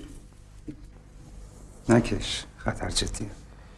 همه دکترها برای قند و کلسترول و اوره تجویز می‌کنن. اما تو 20 سال مرغ دیه پا داره. بعد از اون بارانی من که نمی‌کشم. فوت می‌کنم.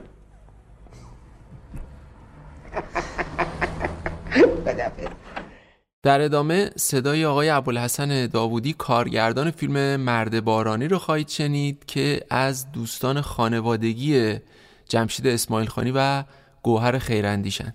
سابقه من و ارتباط من و جمشید برمیگرده به خیلی قدیم. یعنی شاید به دهه شست که ما بیشتر قبل از شروع کار ارتباط خانوادگی با هم پیدا کردیم. و اونجا بود که من با هم در واقع شخصیت این آدم چه به عنوان یک دوست چه به عنوان یک بازیگر فوقالعاده حرفه‌ای و که می‌تونست نقشای بسیار متنوعی رو توی طیف‌های مختلف در بیاره آشنا شدم.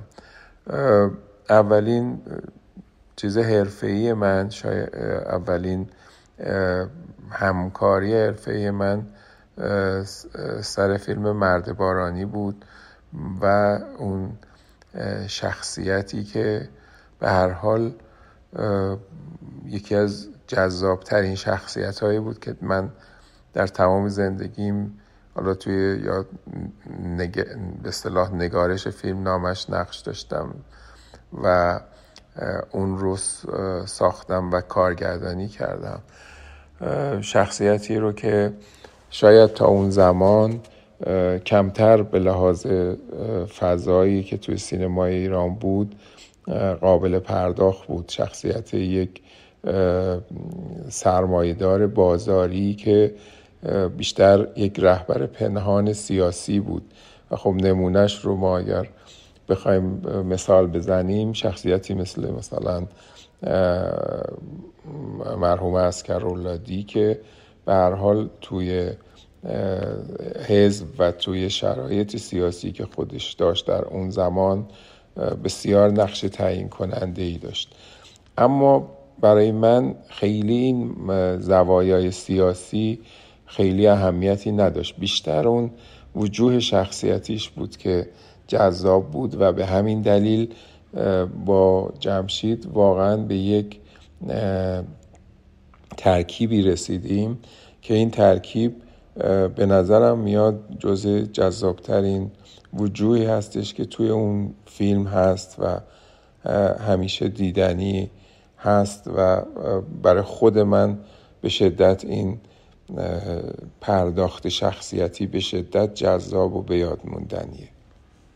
اسماعیل خانی واقعا توی تجربه ارتباطی که باش داشتم یکی از شوخترین و شیطونترین آدمایی بود که من در طول عمرم باهاش مراوده داشتم. یعنی هیچ وقت و در هیچ شرایطی واقعا من نتونستم این بخش فاصله شوخی جدی رو چه تو زمانی که کار می‌کردیم چه زمانی که زندگی می‌کردیم با هم و با هم به صلاح اون توی سفر بودیم اینا رو بتونم از هم جدا بکنم.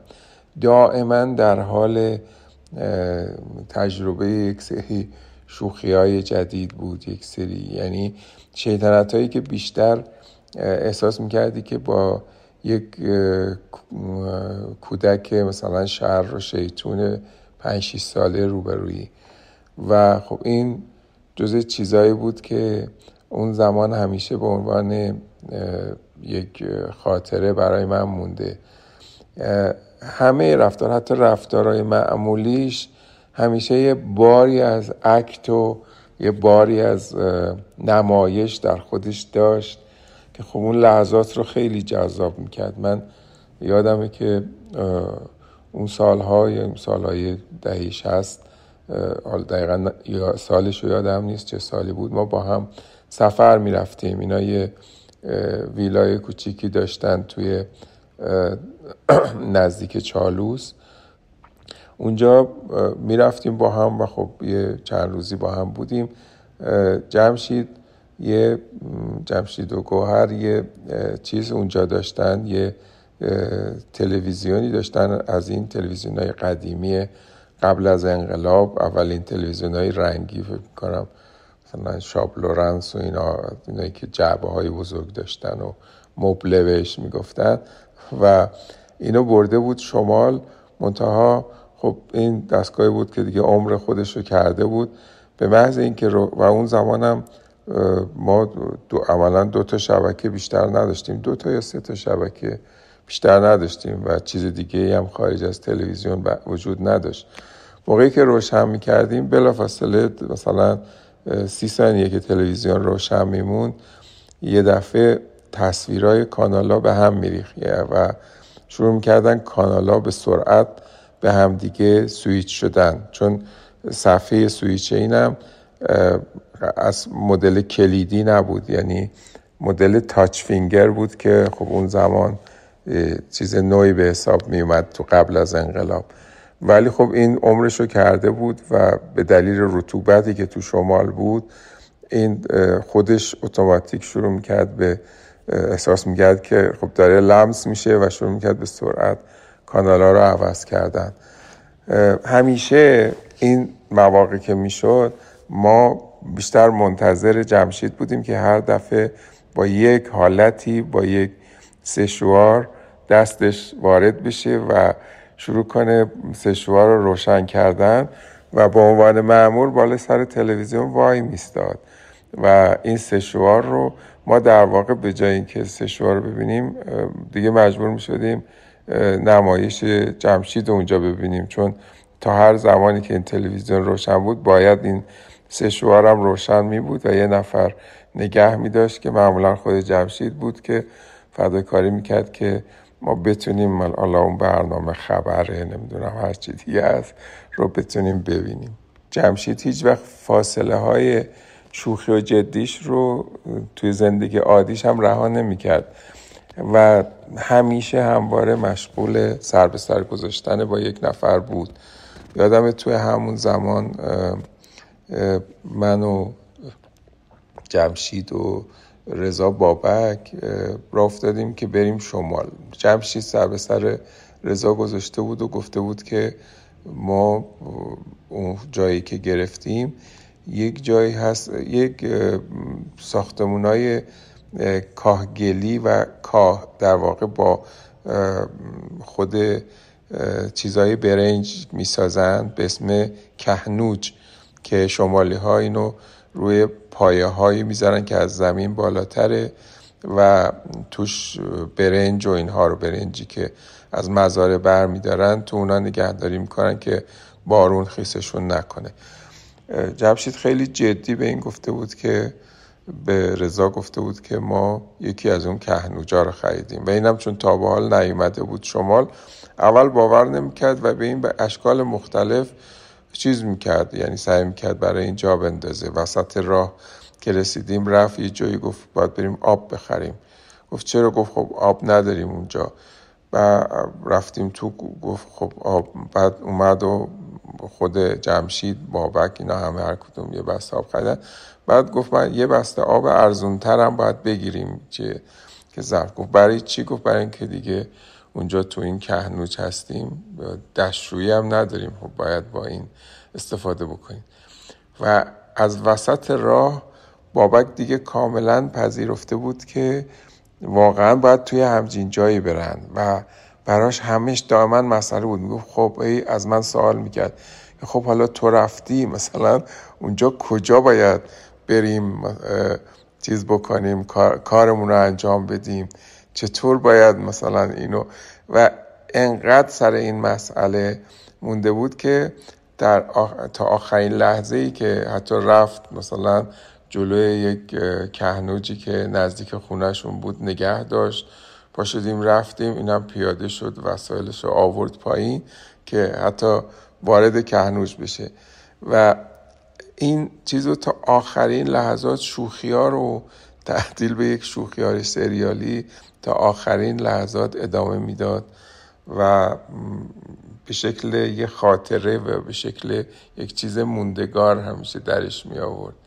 توی سفرهایی که ما داشتیم که معمولا خیلی خیلی وقتا به شمال بود خب بیتا منصوری از امون ابتدا جاده چالوس رو دوست نداشت به دلیل این بود که توش حالش بد می‌شد. یعنی موقع رانندگی و سواری خیلی حالش بد می‌شد و سردردای میگرنی و بعدی می‌گرفت.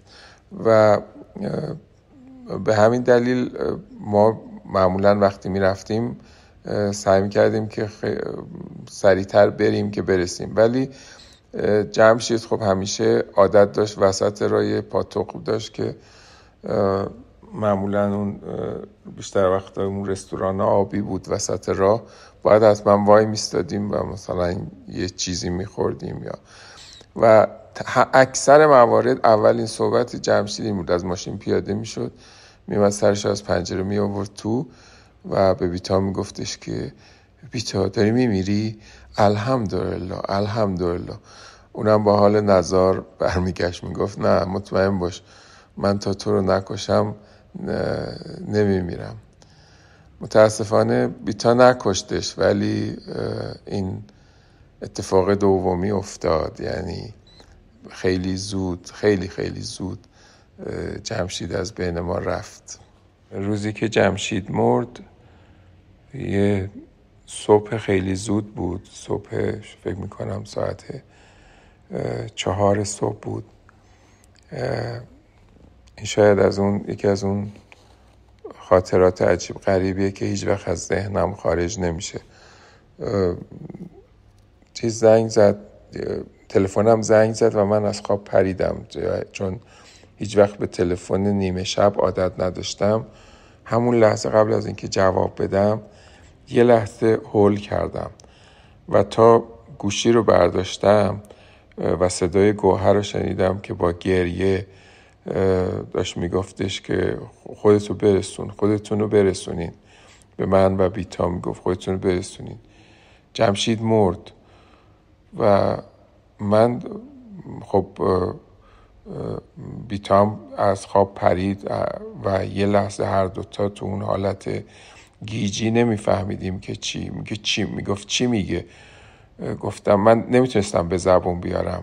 و اونم دائما داشت تکرار می‌کرد که بیاین جمشید مرد بیاین جمشید مرد. بیتا منصوری هم از من می‌پرسید داره چی میگه؟ و من همینطوری گیج و ویژ مونده بودم. توی خب صحبتی که چیزی که شد که ما بلافاصله بلند شدیم از خواب گفتم نمی‌دونم این داره یه چیزی میگه جمشید مرد.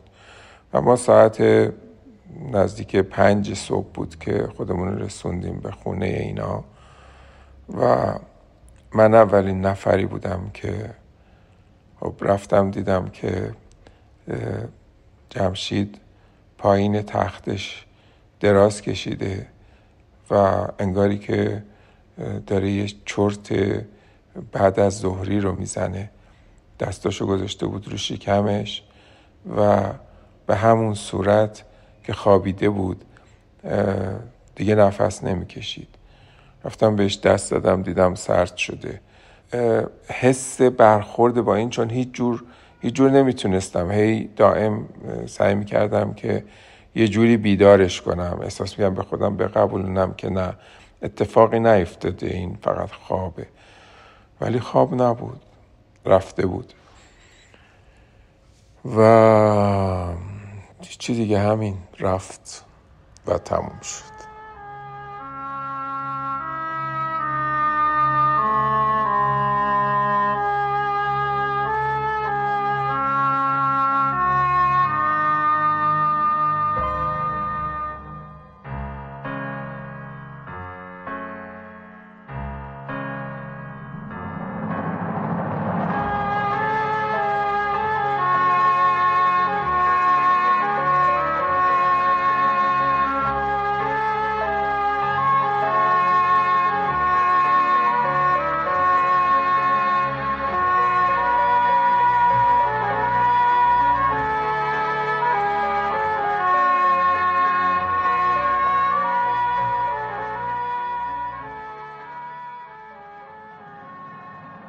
سال 1379 آواز قو ساخته سعید اسدی سر و صدای زیادی به پا کرد و بهرام رادان در قامت یه بازیگر تازه نفس و جوون پسند برای دومین بار روی پرده ها ظاهر شد. اما نقش پدر اون رو جمشید اسماعیل خانی بازی می‌کرد که قرار بود نمونه یه پدر ایرانی نگران زندگی فرزندش باشه. پدری که از علاقه زیاد حتی ممکنه به فرزندش آسیب هم بزنه.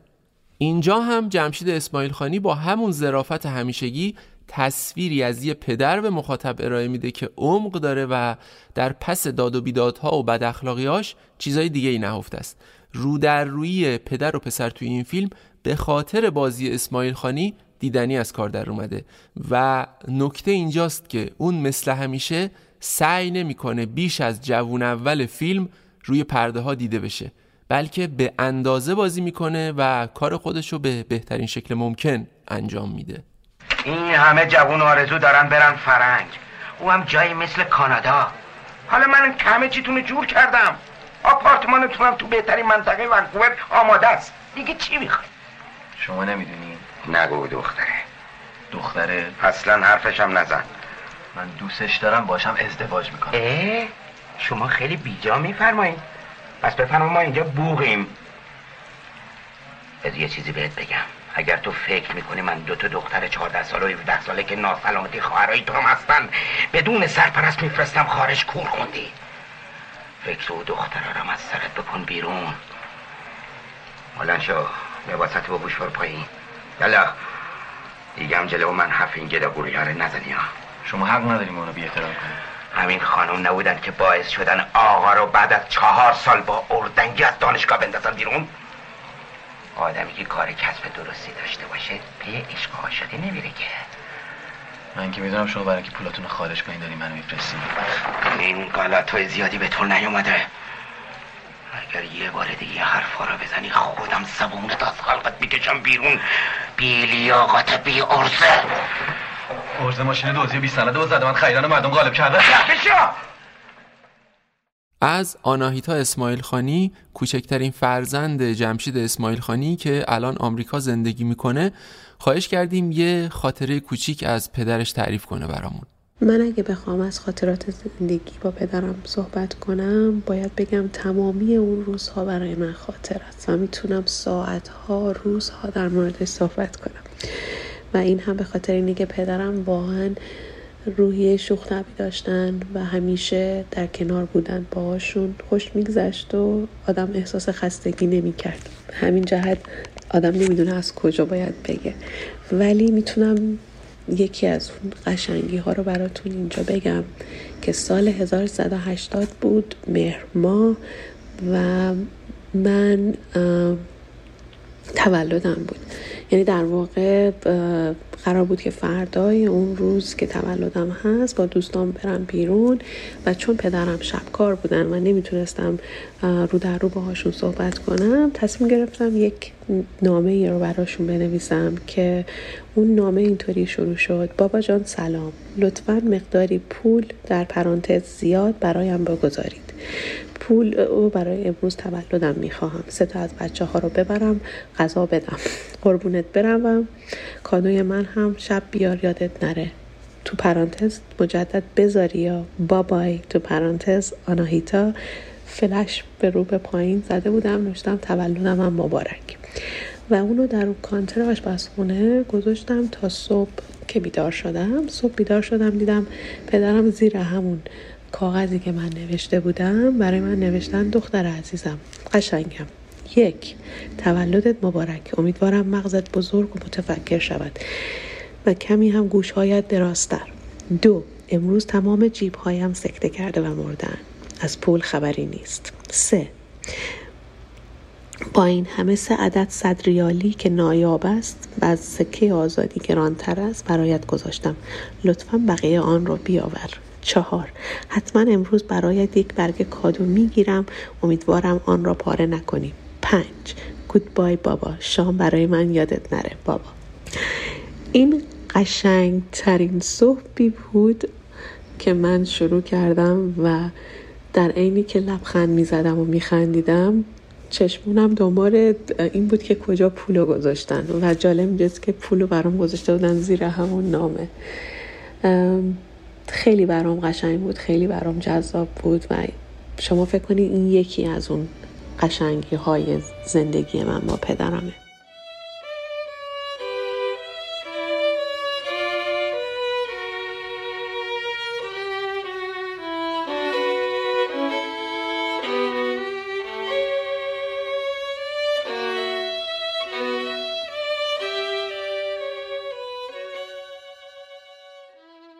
جمشید اسماعیل خانی توی فیلم ها و سریال های زیادی بازی می‌کنه که طبعا اسم بردن از همشون توی این شماره غیر ممکنه. در نتیجه فقط به چند تا از مهمتریناشون اشاره کردم. اما واقعیت اینه که جمشید اسماعیل خانی هنوز خیلی جا داشت تا به اون بالاها برسه. اون هنرپیشه متبهری بود که می‌دونست سینما فقط نقش اول بودن و ستاره بودن نیست. می‌دونست این نقش های مکمل هستن که باعث میشن فیلم بهتر دیده بشه ستاره ها بهتر دیده بشن. گفتم که توی بچگی وقتی به پدر بزرگش سلطان عبدالحسین خان توی فرک سر می‌زد چون قدش به اسب نمی‌رسید پدر بزرگ اونو سوار اولاغ می‌کرد. اما توی سینما اون سوار اسب شد و تاخت تا نشون بده اندازش مناسب سینماست. حتی خیلی بیشتر از اونایی که نقش اول رو بازی می‌کردن. اون هر چند چند بار کاندید دریافت جایزه شد اما هیچ وقت برنده نشد. ولی خب مهم نیست. همین که ما الان دربارش پادکست ساختیم و دوستان و همکارانش دربارش حرف زدن یعنی جمشید اسماعیل خانی کار خودشو کرد. اونم به بهترین شکل ممکن. اون ستاره نقشای مکمل بود و البته به همون اندازه ستاره زندگی خانوادش پدری که همیشه به فکر بچه هاش بود و به شدت بهشون می‌رسید و مرد مهربون و خوش اخلاقی که یکی از عادتاش گل خریدن بود. عاشق گل نرگس بود و همیشه برای همسرش گل می‌خرید. تو باغچه خونش هم گل میکاشت و خودش ازشون مواظبت می‌کرد. جمله ای داشت که به همسرش می‌گفت به اندازه همه روزایی که با هم زندگی کردیم بهت گل میدم. حالا هر موقع خانوادش گل می‌بینن یادش میفتن پس بازم این یعنی جمشید اسماعیل خانی کار خودشو کرد به بهترین شکل ممکن. آزاده اسماعیل خانی دختر بزرگ و فرزند دوم جمشید اسماعیل خانیه که خودش تو سینما ایران هم فعالیت داره. آزاده هم یه خاطره کوچیک از پدرش برامون تعریف کرده. فکر کنم پنج یا شش سالم بود که نمایشنامه خصیص اثر مولیر به کارگردانی زندیات فرهاد مجدآبادی در تالار رودکی اجرا می رفت و پدرم نقش هارپاگون رو بازی می کرد. صحنه آخر پرده اول بود که هارپاگون صندوقشه رو توی بغلش گرفته بود و به صورت یک بالاور پدر من از وسط صحنه پایین می‌رفت و من در همون لحظه که ردیف جلو نشسته بودم دیدم پدرم دیگه نمی‌تونم ببینم. با گریه صداش می‌زدم بابا بابا کجا میری؟ بابا کجا میری؟ و مردم سود کف. و پدرم اون لحظه با دست تکون دادن یعنی جز بازی خودش کرد که منو آروم کنه و صحنه رفت پایین. این خاطره بود که من همیشه مرور می‌کنم و بازی قشنگ بابامو که حالا میشینم می‌بینم تو این سن می‌بینم چقدر پدر من مسلط بود. و واقعا پدر من توی بازیگری یک پدیده بود. این خاطره که می‌خوام تعریف کنم هنوز برای من علامت سواله. در دوران نوجوانی ما یه بازی می‌کردیم به اسم احزار رو فکر می‌کنم بیشتر ده شستی این تجربه رو کرده باشن. یه جور ارتباط با شخص مرده بود و اینکه حالا این روح سرگردان آزاد زندگی پس از مرگ و از اینجور مپس های فانتزی که ما خب واسه ما هیجان داشت. ما طبق معمول شبای عید کنار هم جمع شدیم با خانواده و این بازی رو انجام می‌دادیم. و بازیش به این صورته که ما حروف الفا رو می نوشتیم روی کاغذ یه نلبکی میذاشتیم وسط این حروف الفا و انگشتامون رو میذاشتیم روی نلبکی و تمرکز می‌کردیم و این شروع می‌کرد به حرکت کردن روی حروف. اون شب همینجوری که داشتیم سوال می‌کردیم و اون روح جواب ما رو می‌داد شروع کرد به گفتن اینکه جمشید امسال عید میاد پیش من. خب جالب بود که حالا این کیه داره این حرفا می‌زنه و پاسی از شب گذشته بود پدر من از سر فیلم برداری اومده بود و اومد توی اتاق و گفت چیکار می‌کنین و براش جالب بود که ما چیکار می‌کنیم. انقدر دیگه ما طولانی این بازی رو انجام داده بودیم همه اعضای خانواده مونده بودن توی اتاق. و پدرم شروع کرد با همون کارکتری که داشت شوخ طبیعی که داشت گفت من که سر کارم نمی‌تونم بیام پیش شما. و پرسیدیم ازش اسمش چیه؟ شروع کرد به گفتن میم سین این واو دال. مسعود خان؟ پدر بزرگم؟ و بازم همه زدیم زیر خنده و زیر سیبیلی رد کردیم. و پدرم ازش پرسید که آقا جون من که نمی‌تونم بیام پیش شما. من عید امسال سر کارم. و اون جواب می‌داد که نه امسال عید میای پیش من. و دقیقا همون سال 18 فروردین سال 1381 پدر من فوت کرد. واقعا نمی‌دونم چقدر می‌تونه خرافات تاثیرگذار باشه و اینکه انسان ها چقدر می‌تونن احتمالات رو در نظر بگیرن توی زندگی و اینکه چقدر واقعیته.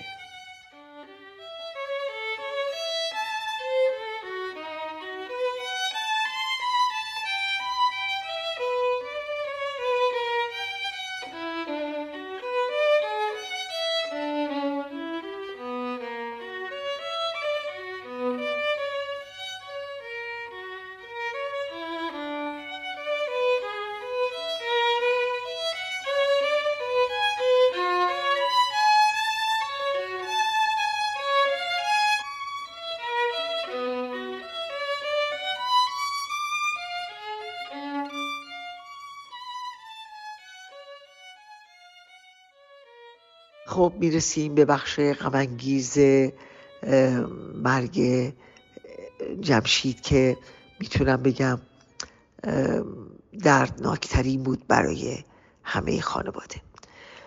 شب در واقع 17 هم بود که مهمون های ما از همسایگانمون بودن از طبقات اومده بودن دیدار ما.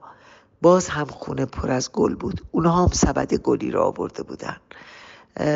اسمان خانی صبحش رفته بود توی شهر که کتاب روانشناسی برای دخترم بگیره. هر کدوم از این مغازه های کتاب فروشی اونو به چای و سیگار دعوت کرده بودن. وقتی اومد گفت سینم اتفاقا همون موقع هم گفته بودن شهر آلوده است خیلی ها که قلبشون مریضه. شهر نیان ولی وقتی اسمان خانی اومد صورتش خیلی کبود بود. بعد گفت که صرفه ای زیاد می‌کرد. من براش نشاسته درست کردم که بتونه سینش رو نرم بکنه. گفتم امشب مهمون داریم. گفت باشه تا مهمونا بیار. من میرم توی اتاق دراز می‌کشم.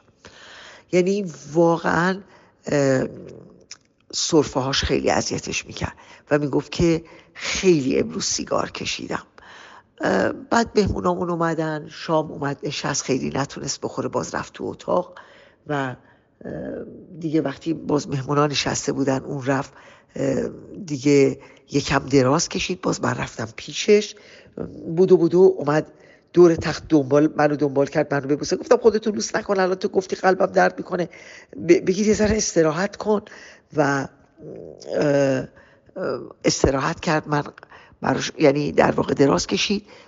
مهمونا دیگه می‌خواستن خدافزی کنن اومد بیرون. مهمونا خدافزی کردن. اون همطور با اون لباسش رفت دراز کشید روی تخت. من دیگه اینجا با کارگرم همه وسایل رو جمع کردیم خونه رو مرتب کردیم ظرفا رو اون شست و برم جا دادم درست کردم. دیگه دیر وقت بود که برم بخوابم.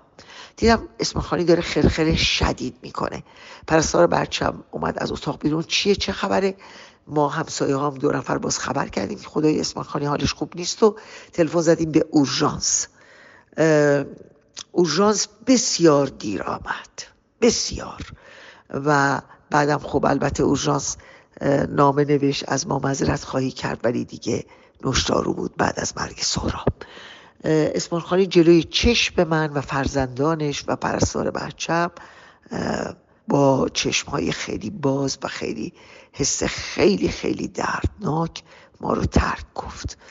ما جی خوابی زدیم به سر و کله و بیهوش می شدیم دوباره به هوش می آمدیم اورژانس وقتی آمد در واقع می‌پرسید چی خوردن؟ چی کار کردن؟ دخترم جیغ می‌کشید می‌گفت ما پدرم رو احیا کنید. به اون برسید این چه سالی اونا باز خونسرد کار خودشونو می‌کردن. هیچ چیز با خودشون نیبرده بودن گفتن حداقل یه اکسیژنی یه حرکتی و یه چیزی رو نوشتن و گفتن که ما با برانکارد می‌تونیم ببریم مثلا ایشونو بیمارستان. و بعد گفتن نه تمام شده ولی دوست خیلی خیلی صمیمی ما جناب دکتر مرداد موثقی اتفاقا طبقه بالا آمده بودن رفته بودن پیش نامزدشون بالا آمدن پایین و تا شاید 20 دقیقه بیشتر قفس سینه رو ماساژ دادن ولی احیا نشد. اونو به بیمارستان دکتر شریعتی توی تهران کلینیک بردن و گفتن مثل این که دیگه نمیشه کاری کرد. و ماها رو دیگه از جیغ و دادی که می‌کردیم آمپولای خواب زدن و دیگه بقیهش بسیار بسیار سخت گذشت و بد گذشت و دخترم که اصلا آزاده گریه نکرد و مثل اینکه تلفن ها رو به اولین کسی هم که تلفن زده بوده به آقای داوودی بوده. بیچاره ها رو از خواب بیدار کرده گفته بوده که امو بچه های من به بچه های سینما میگن امو امو امو حمید بابا مرد و اونا هم اومدن. من در یک خواب و بیداری منگ مسکن خواب بودم که دیدم اونا می‌گفتن رفتن بیمارستان و هیچ امیدی دیگه به برگشت نبوده.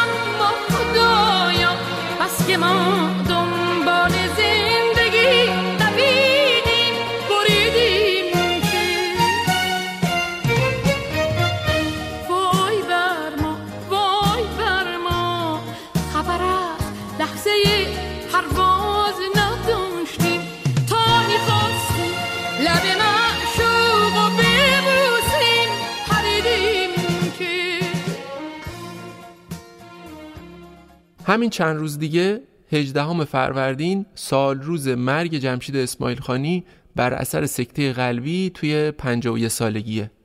سال 1381 بود که خیلی زود از بینمون رفت و سینمای ایران رو تو حسرت بازی های درجه یکش باقی گذاشت.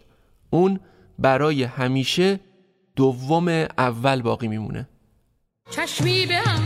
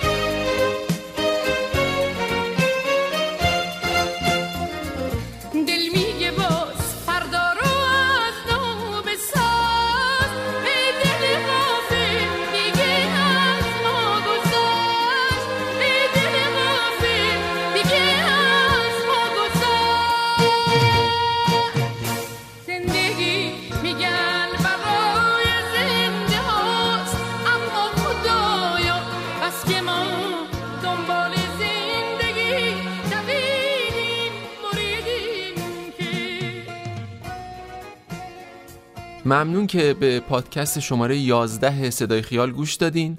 نظراتتون رو مثل همیشه برامون بفرستین چون راهگشای ما خواهد بود. اگه دوست داشتین می‌تونین از ما حمایت هم بکنین. چه شکلی؟ از طریق سایت هامی باش و لینکی که همراه این شماره منتشر میشه و البته برای این حمایت ها می‌تونین از ارزهای ریال، یورو و بیت کوین هم استفاده کنین. مدیر پروژه شاهین شجری کهن، نویسنده و سردبیر دامون غنبرزاده، دبیر اجرایی بهناز اقبال، صدابرداری و تدوین احسان آبدی، استودیو رود، موسیقی تیتراژ علی زاره، مدیر روابط عمومی و تبلیغات محمد محمدیان. و با تشکر ویژه از گوهر خیراندیش امیر غفارمنش حبیب دهقان نسب ابوالحسن داوودی آناهیتا اسماعیل خانی و آزاده اسماعیل خانی. کاری از فیلم امروز به همت عباس یاری هوشنگ گلمکانی.